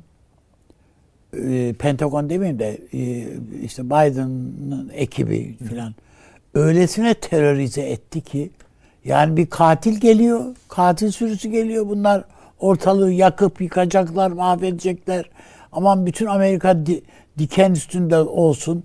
Amerikan basını da bunu kışkışladı. Bence Pentagon'u da dışarıda bırakmayın. Neden diyeceksiniz? Yani, şeyi hatırlıyorsunuz, muhtırayı. Ay, tabii canım yani işte darbe yapabiliriz ama yapmayacağız falan filan diye.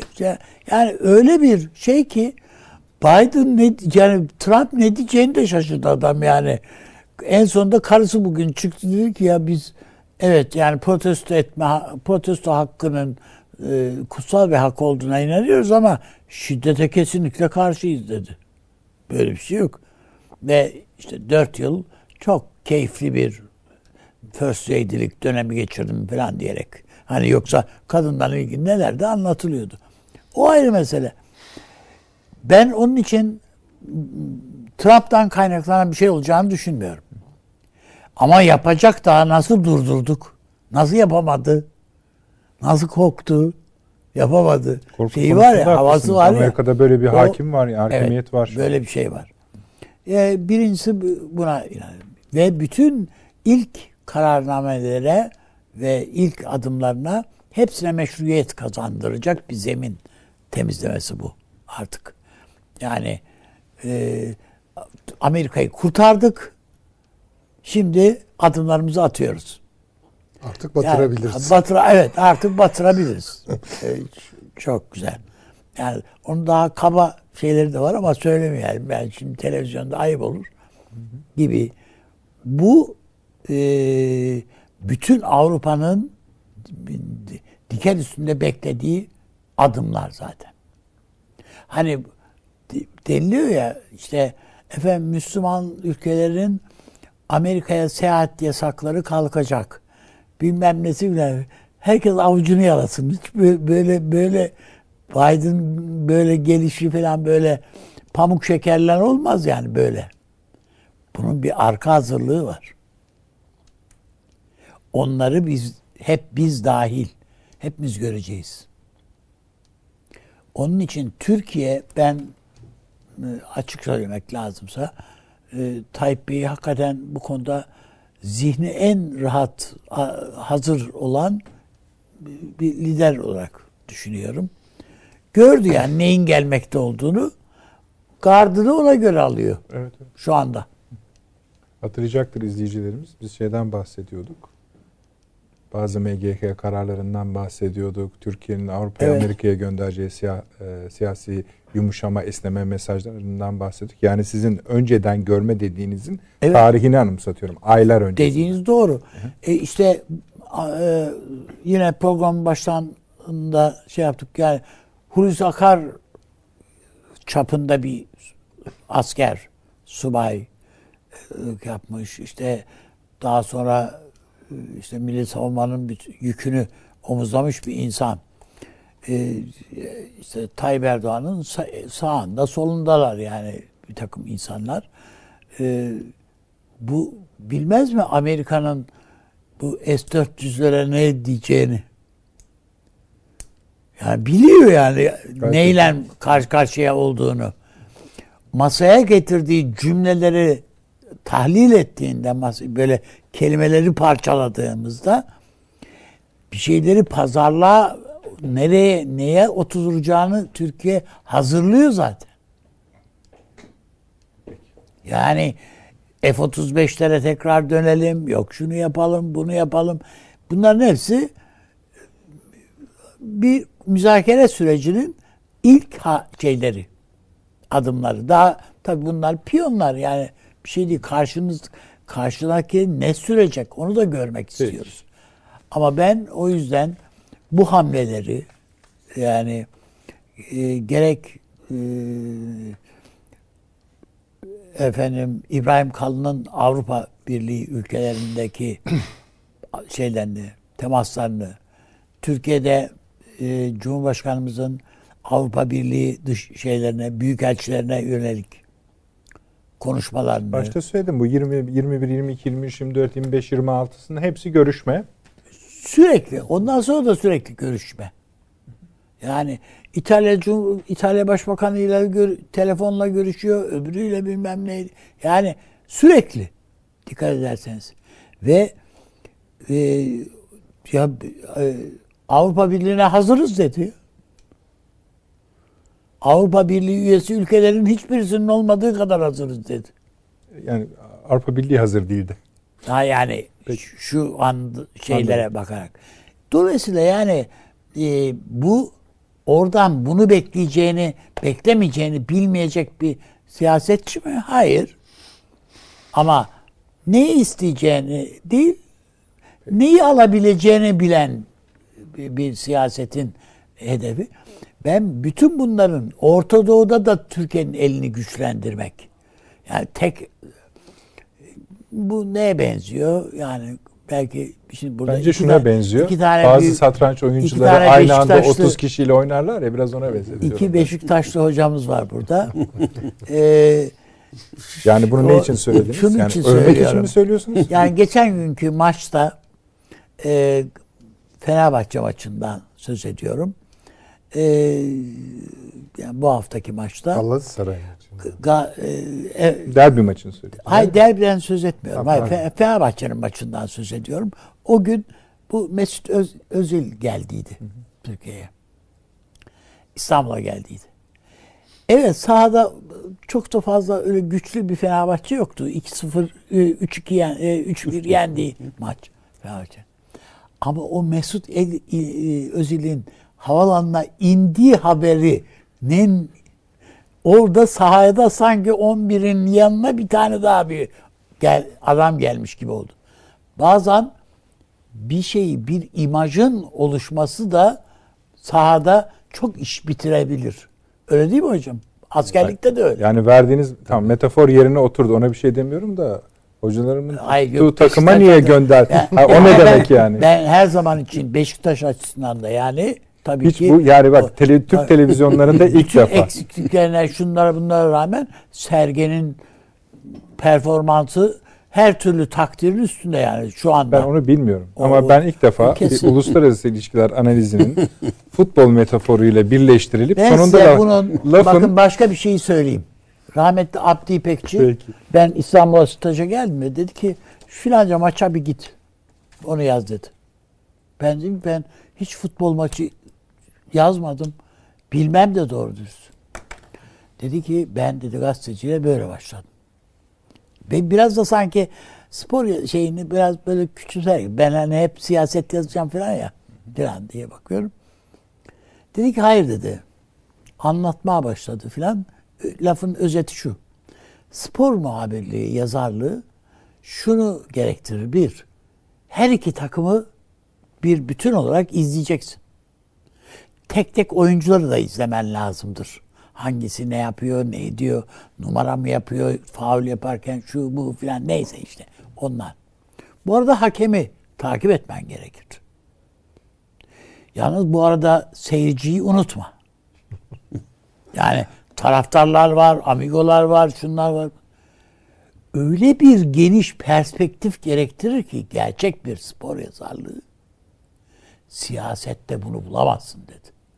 Yani o tecrübe siyasete taşı ondan sonra git dedi. Sonradan söylediği bir son cümleyi söyleyeyim. Düğüne kimin geldiğini herkes yazar dedi. Sen kimin gelmediğini yaz dedi. Söylemek istedim yani siyasete uygulanabilir bir şeydir. Yani spor da onun için o örneği verdi. Peki. Sayın Hocam buyurunuz ama Beşiktaş şeyine karşılık vermeden devam edersek. Yok. Biz Beşiktaş'ımızın sevgisi bizim daha çok içimizdedir. Öyle diyelim. Peki. Şimdi şöyle bir tablo var Amerika Birleşik Devletleri için. Ne Trump, ne Biden, ne Cumhuriyetçiler, ne Demokratlar bugün Amerika'da olup biteni bize anlatmıyorlar. Yani Trump bir şeyleri temsilen Trump oluyor. Biden bir şeyleri temsilen Biden oluyor. Sonra bir bakıyorsunuz bir takım cumhuriyetçiler Biden'cı oluyor. Öyle değil mi? Trump cumhuriyetçi midir, değil midir diye bir şüphe geliyor zihinlere. Trumpizm diye bir şeyden bahsedilmeye başlıyor. Demek ki bütün bunları bir kere biraz uzaklaştırarak Amerika'yı anlamak gerekiyor. Anlamaya çalışmak gerekiyor. Amerika Birleşik Devletleri şu an 1700 bana kalırsa 76 iklimindeler. Amerika Birleşik Devletleri'nde bütün pozisyonlar Amerika yeniden nasıl kurulacak? Yani bir tür hani kurucu yasa iklimi üzerinden gidiyor. Ben dışarıdaki makalelere de bakıyorum.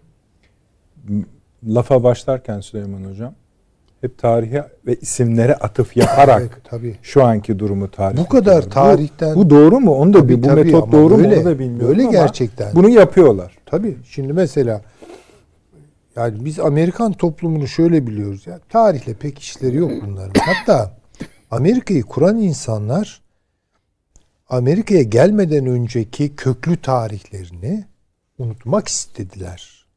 Çünkü yeni dünya aslında bir tür silme işlemiydi. Yani çünkü kötü hatıralar var birçoğu için. Dolayısıyla tarihe çok böyle yüklenen bir kültür yok Avrupa'da mesela. Tarih deyince akan sular durur. Hele mesela bunu Almanya'da falan söylerseniz yani çok derin bir laf etmiş olursunuz filan. Avrupa içerisinde en tarihe soğuk bakan Fransızlar bile Fransız tarihiyle düşünürler.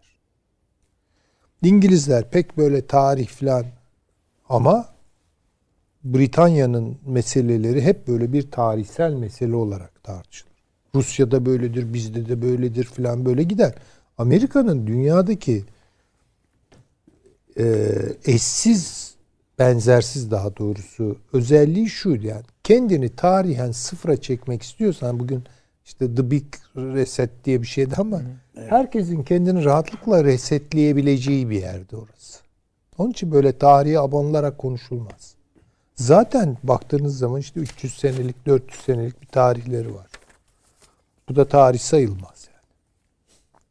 Fakat dikkat edin artık orada da her şey tarihe vurularak yani olduğu kadarıyla. Mesela Trump geliyor Beyaz Saray'a Andrew Jackson'ın yağlı boya portresini bulduruyor ki yani o güne kadar Andrew Jackson ne hatırlanıyor, ne biliniyor, ne ediliyor filan. Hemen hatırlayacaksınız değil mi? Trump'ın ilk Oval ofisine koyduğu büst Churchill'in büstüydü.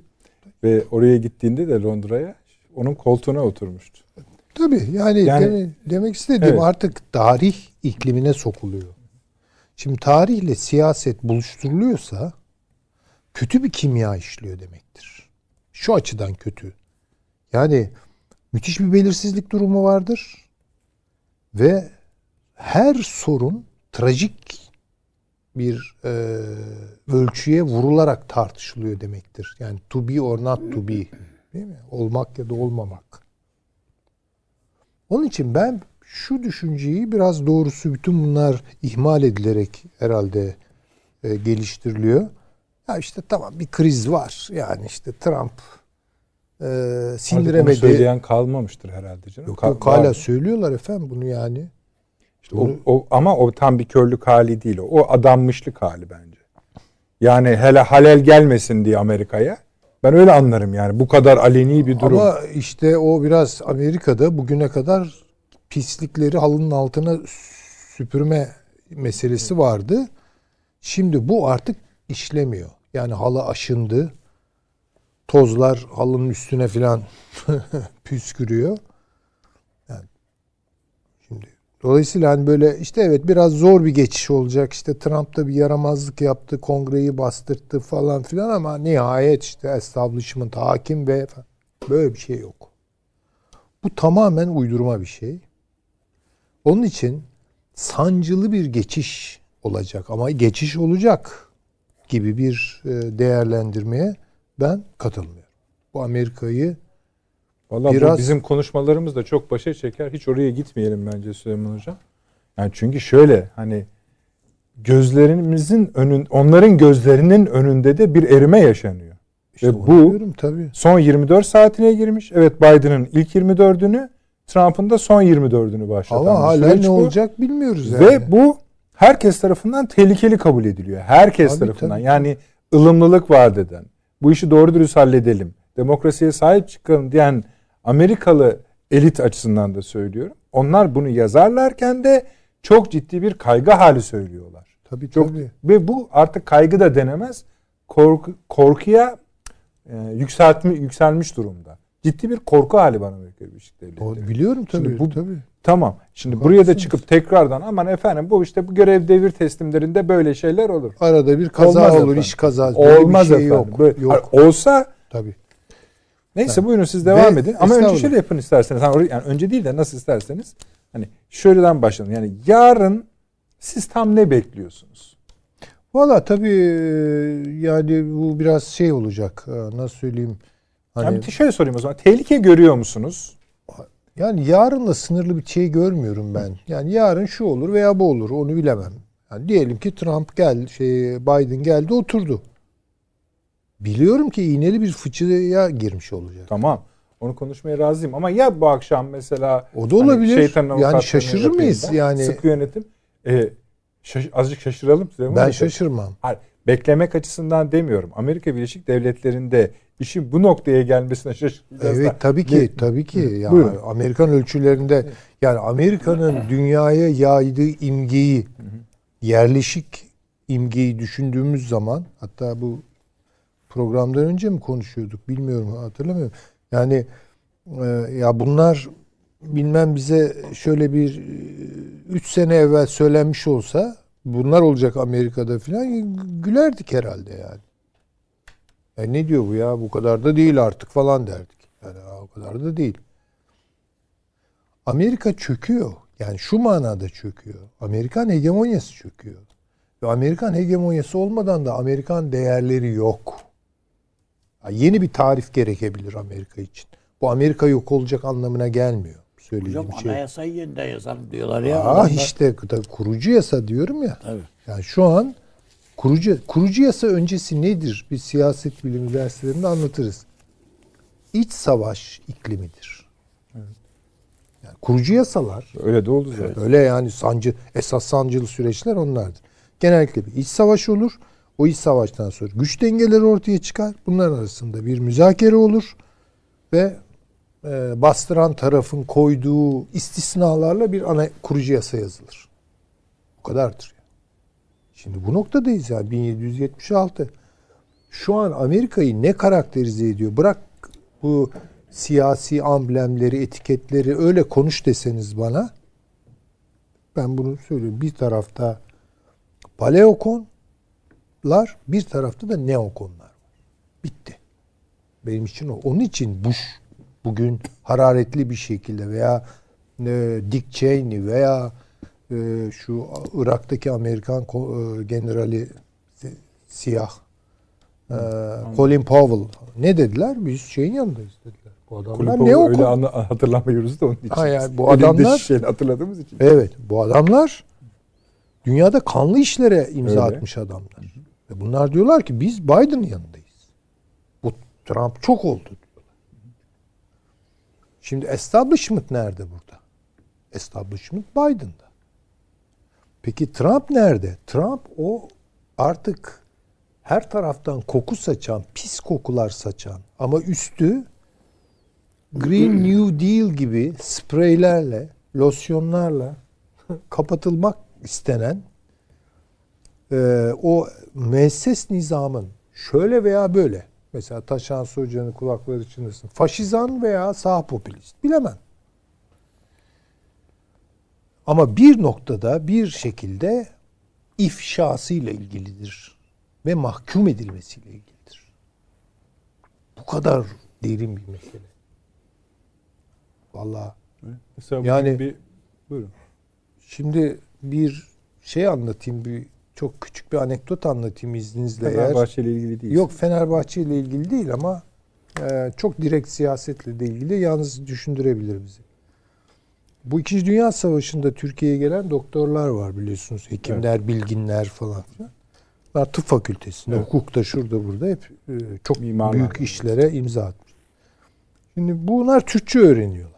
Yani hakikaten de mükemmel Türkçe. Aksanları bozuk ama böyle, evet, beli Osmanlı Türkçesi konuşuyorlar filan. Ders veriyorlar. Ders veriyorlar.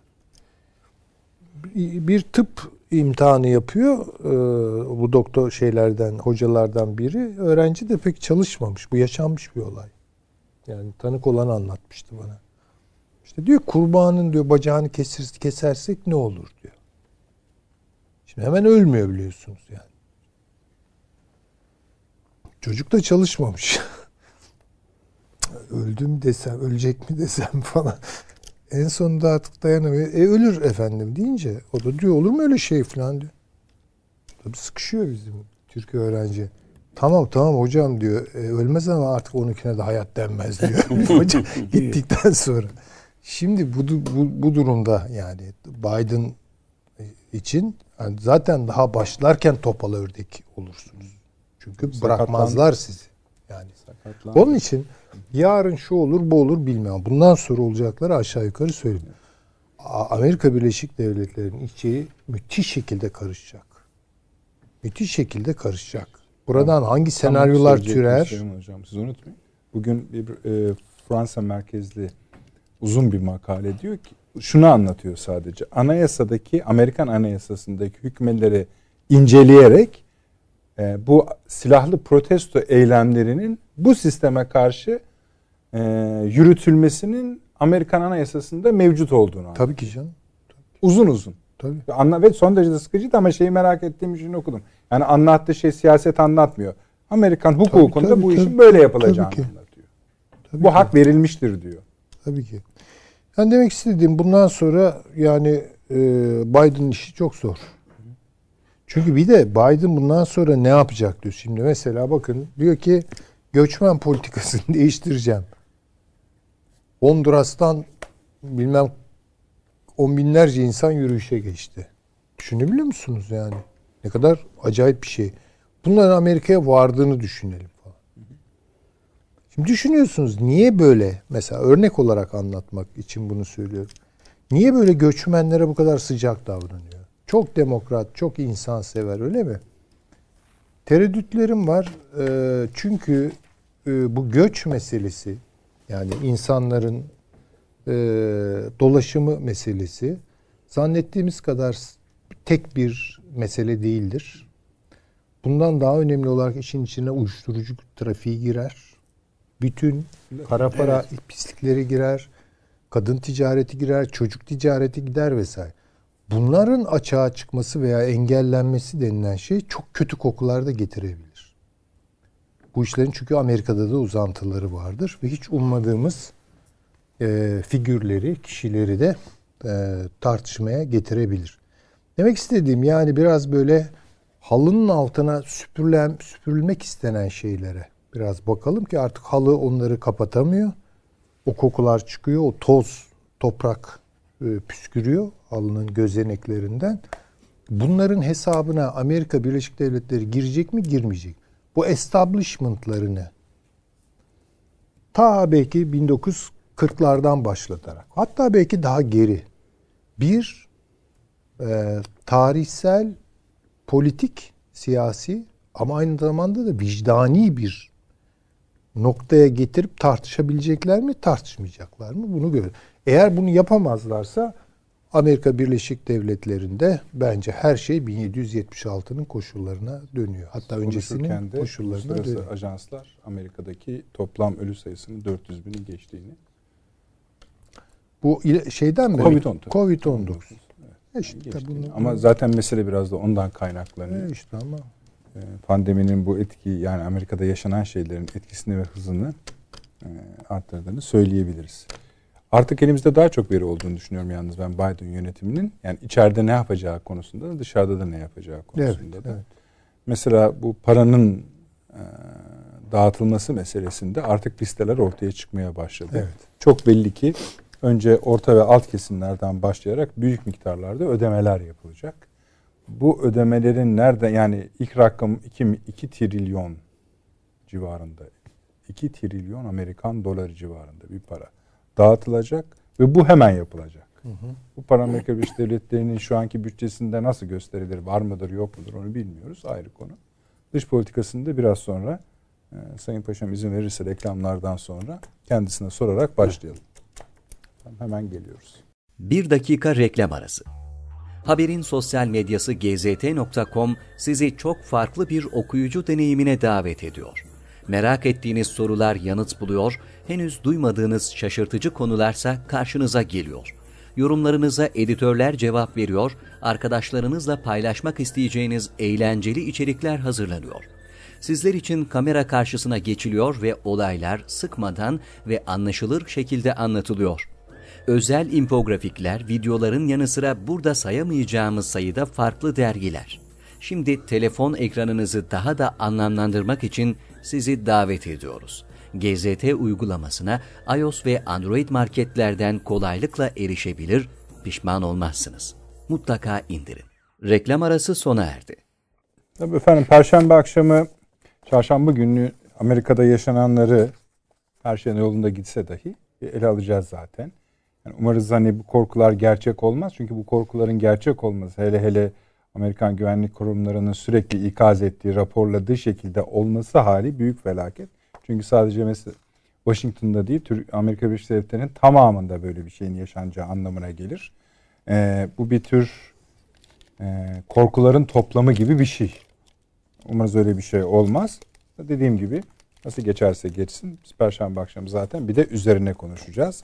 Öyle bir bölüm açacağız. Paşam, ama şu anki durum üzerinden yürümek durumundayız. Buyurunuz, Amerika'daki durum. Evet, ben Amerika'nın ve hocaların dediğine katılıyorum. Tarihsel kavramlar üzerinden gittiğimizde Kuzey-Güney Savaşı'nın ben bunun ötesinde başlayabileceğini açıkçası düşünüyorum. Yani başta Kaliforniya olmak üzere 10 zengin kuzey eyaleti zaten aynen İtalya'nın zamandaki Kuzey-Güney İtalya gibi bizim ürettiklerimizi güneye dağıtıyorsunuz diyorlar. Ve dolayısıyla bunların bu süreç içerisinde Amerika'nın konfederal sisteminin dağılabileceğini, bunu uzun süredir söylüyoruz. Biz değil, Amerika'daki birçok makalede ifade ediyor. Dolayısıyla Amerika Birleşik Devletleri Suriye, Irak veya İran'ı parçalamaya çalışırken muhtemeldir ki kendisi parçalanacak gibi görülüyor.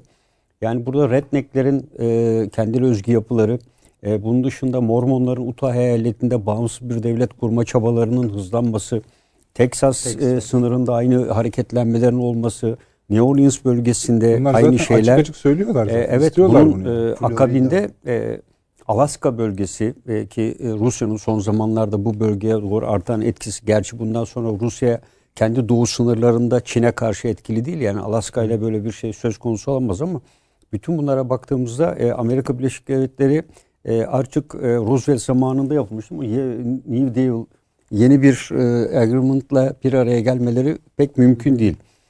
Burada hatta Trump için söylenen bir ifade var. Yani Trump'ın tam anlamıyla savaşı, iç savaşı çağrıştıran ifadeleriyle onun taraftarlarının bir Hizbullah modeli gibi hareket ettiklerini ifade ediyorlar birçok makalede. Peki bu şartları Trump hazırlayan kimler dediğimizde iki şey deniyor.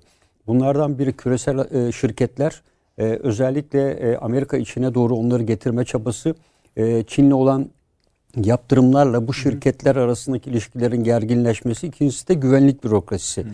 Yani bu iki kavram silah lobisiyle esasında karşı karşıya gelmişlerdir. Yani silah lobilerinden National Rifle Association bunun yapmış olduğu Trump için reklam harcaması, seçim sırasında destek 10 milyon dolar.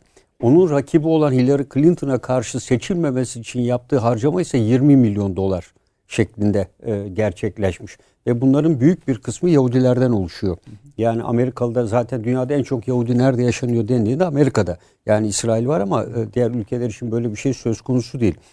Burada silah lobilerinin etkili olamaması bence Amerika Birleşik Devletleri içerisinde ciddi bir güç kaybı anlamına gelecektir. Dolayısıyla silah lobileriyle birlikte ki Amerika'nın her tarafına yayılmıştır.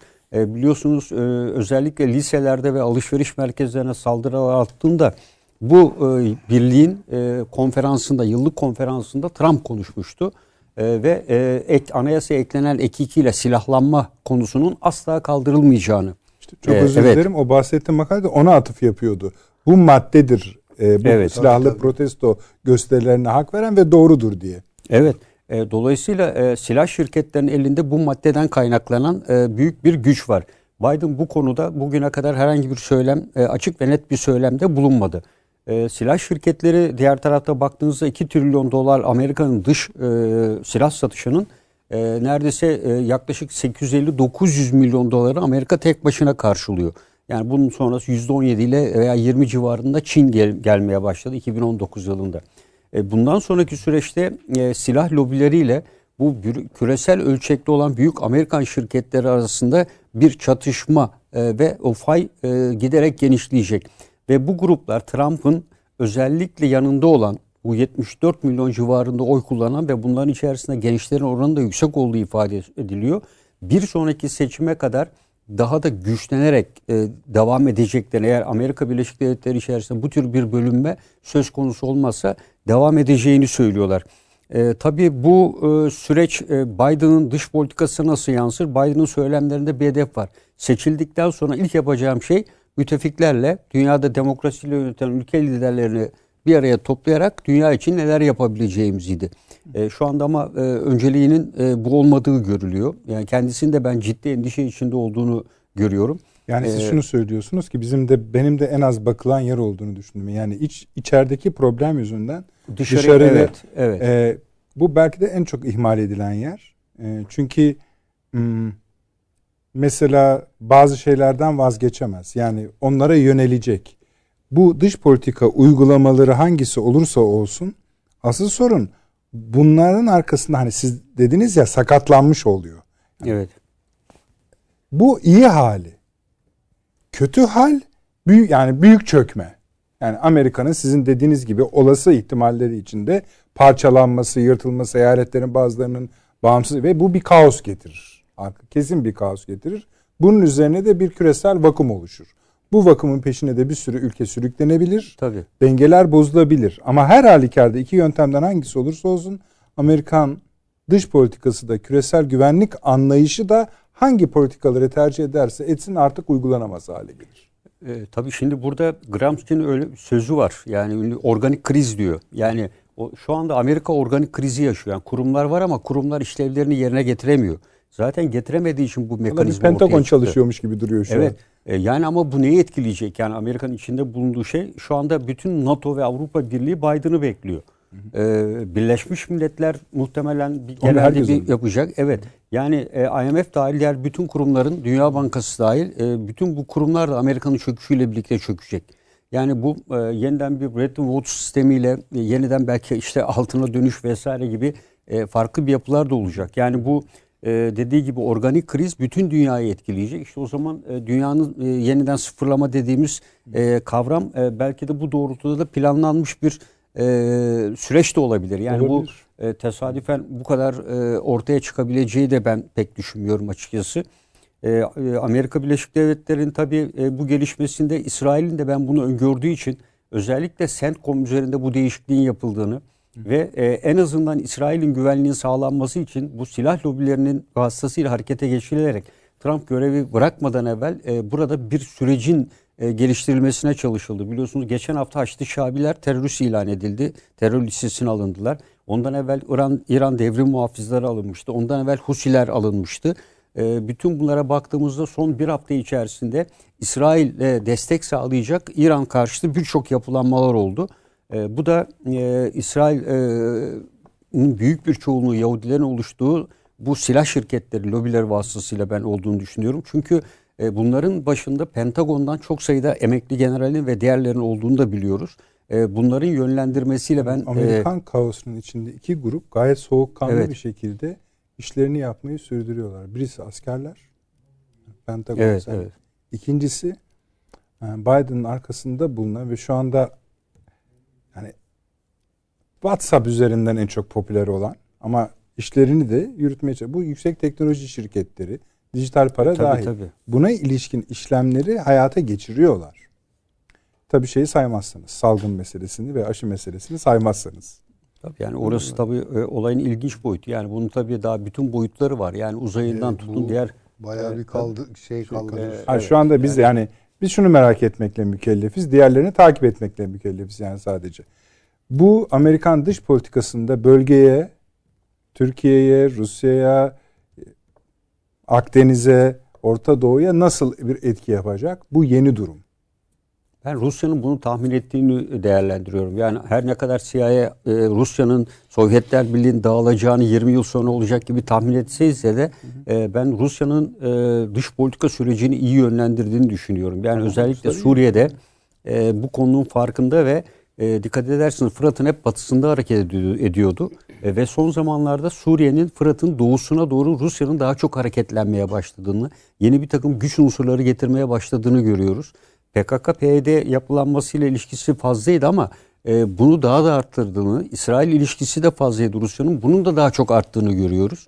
Bu da Amerika'nın bu bölgedeki güç, yani burada güç aktarım teorisi kavramı vardır. Yani buradaki gücünü Rusya esasında Amerika ile eşdeğer hale getirme çabası içinde. Bu da Amerika'nın içinde bulunduğu durumdan yararlanmayı gerektiren bir koşul ve bundan da yararlanıyor diye düşünüyorum. Irak bölgesine bu yansır mı? Irak'ta Çin'i unutmamak lazım. Yani Erbil bölgesinde 5 trilyon civarında sanırım bir yatırımı var Çin'in. Özellikle Çin'in ulusal petrol şirketi vasıtasıyla Erbil'le imzaladığı çok yüksek meblağlı anlaşmalar var. Burada daha evvel de hep söyledik. Erbil'de en büyük iki bina var. Bunlardan biri Amerikan konsolosluğu, diğeri de Çin konsolosluğuydu. Hatta hatırlarsınız Bağdat Büyükelçiliği bombalanınca Trump ne demişti? Büyükelçiliği Erbil'e aktarırız demişti. Çünkü en korumalı ve güvenli bölge olarak değerlendiriyordu. Ben yani Çin'in bu konuda mutlaka... Çin şu anda dünyadaki birkaç oyuncuyla birlikte en rahat ülkelerden birisi. Evet. Yani diğerinin Türkiye olduğunu düşünüyorum. Daha rahat olduğunu düşünüyorum. Yani Türkiye'de bence dediğim gibi rahat. Yani Biden döneminde siz... Tamam. Bir de tabii bunu etkileyecek bir süreç var. Yani burada... Hiç beklemediğimiz bir anda esasında Fransa, Macron'un Sayın Cumhurbaşkanı'na yazdığı bir mektup var.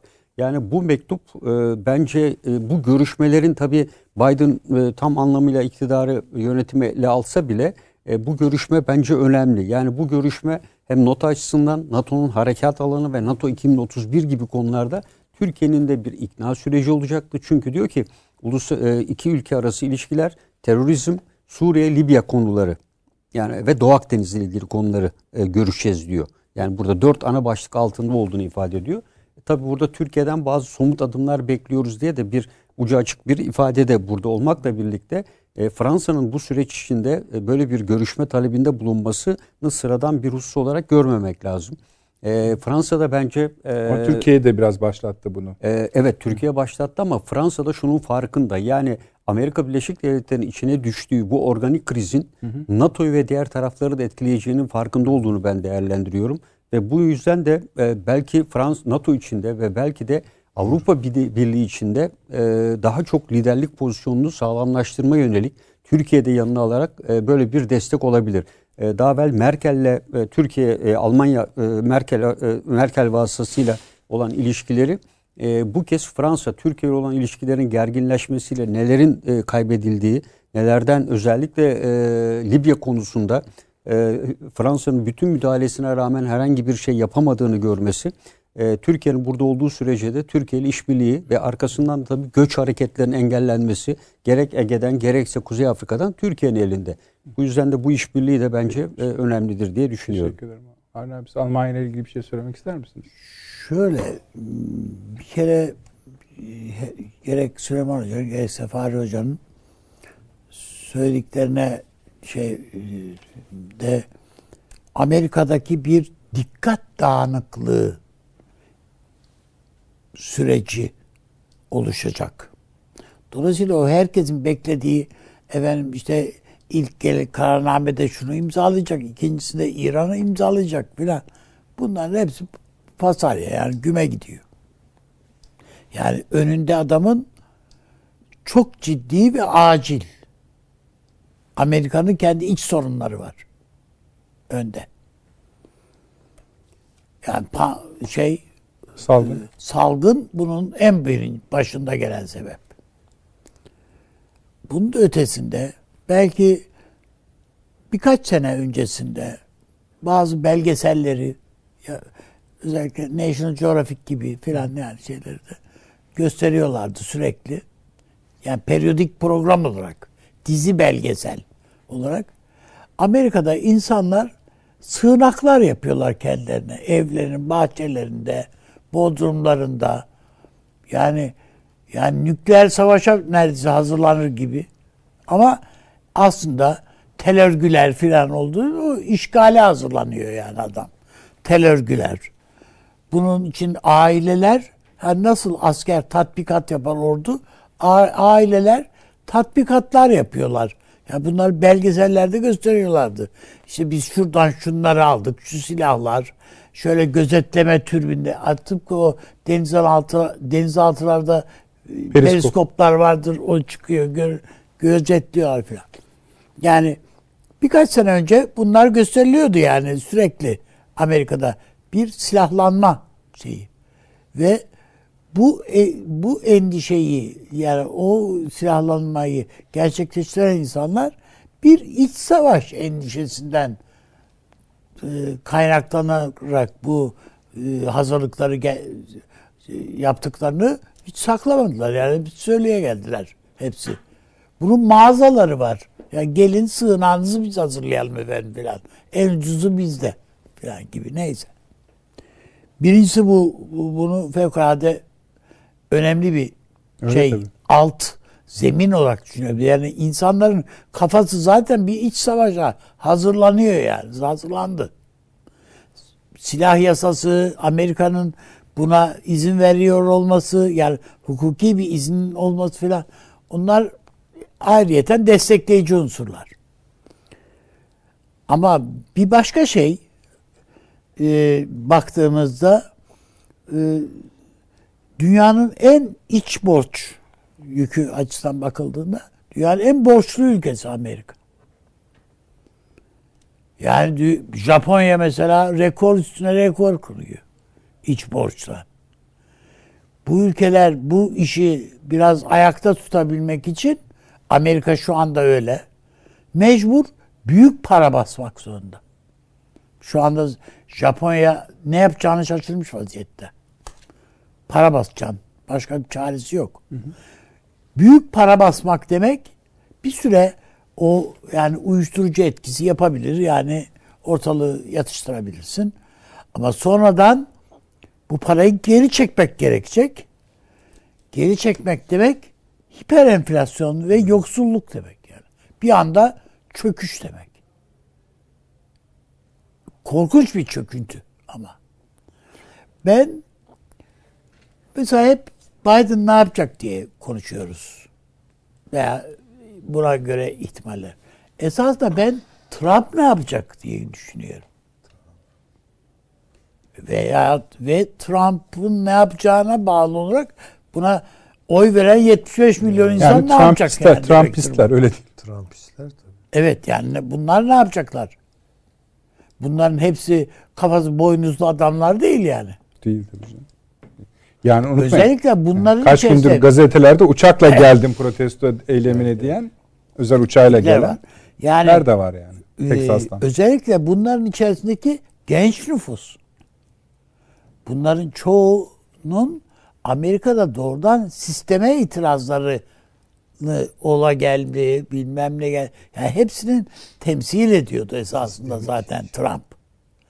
Dolayısıyla ben bunun bir patlamaya mutlaka Amerika'da sebep olabileceğini düşünüyorum. Ve bu sadece bu iç borçlanma, bu enflasyon, hiper enflasyon hatta ve çöküntü sadece Amerika'da ile kalmaz. Amerika borçluluğunu başka ülkelere de ihraç eden filan bir ülkedir. Bütün para sistemi, ekonomik sistem dünyadaki hepsi alt üst olacak vaziyette. Zaten öyle olsun isteyenler de var. Ha tabii. Yani işte bütün bu değişimlerin bir gebelik dediğimiz bir şey var yani. Yani bu bir doğurgan bir şey. Peki. Yaratıcı kaos dedikleri budur işte. Yani çok teşekkür ediyorum. Evet. Tabii Beşiktaş meselesini açtığınız için programımızın büyük bir süresini. Hadi bana da mesaj da geliyor öyle. Yani ben yanlış anlaşılmasın. Ben yok şaka yapıyoruz aman öyle bir şey yok. Ama Beşiktaş yüzünden 12 Eylül'de mahkum oldum yani. Şu Almanya ile ilgili bir şey söylemem lazım da bir dakikada. Bir dakikada. Evet. Şimdi bir, yanlış ifade şey var da bu şimdi Merkel biliyorsunuz Hristiyan Demokrat Partisi'nin başkanıydı. 2 yıl evvel tamam. İstifa etti. Yerini Karen Bauer'a bıraktı. Evet. Karen Bauer ben bu işi yapamayacağım dedi. Evet. Ve bu hafta sonu Hristiyan Demokrat Partisi'nin seçimi vardı. Laşet seçildi. Şimdi kim başbakan olacak? Türk Laşet değil ama. Yani burada Sosyal olabilir Demokrat'la ama. Evet, Hristiyan Sosyal Birlik Partisi arasında Nisan'da pazarlık olacak. Tamam. Kimin başkan olacağı. Yani ihtimallerden biri. Burada Schöder var. Hristiyan Sosyal Birlik Partisi'nin başkanı. Merkel'den sonra en çok beğenilen kişi oluyor. Üçüncüsü de Sağlık Bakanı Spahn var. O da bu Laşet'in yardımcısı olarak seçilmiş. Dolayısıyla gelecekteki... Laşet'in bu kadar popüler olmasının sebebi Merkel politikalarını yani evet. aynen uygulaması. Ayrıca kendisinin hasreten Türkiye'yi bu şeye de yeniden düşmeyelim. Hani işte geliyor bizi seviyor filan. Sonra biliyorsunuz dilimiz çok yanıyor o işlerden. Ama adamın böyle bir şöhreti olduğunu da kabul edelim. Evet. Yani Türkiye ve Türkler konusunda hatta PKK'ya karşı açıklamaları da var. Bu bizim için ne demektir? Eğer göreve gelirse hiçbir şey demek değildir. O zaman bakacağız demektir. Avni abi çok teşekkür ediyorum. Teşekkür ediyoruz. Sağ olun. Paşam ağzınıza sağlık. Efendim çok size teşekkür ediyoruz tabii. Sosyal medyadan bütün katkılarınıza hemen bakacağız biraz sonra. Perşembe akşamı saat 21'de yeni Amerika ile huzurlarınızda olmayı ümit ediyoruz efendim. İyi geceler.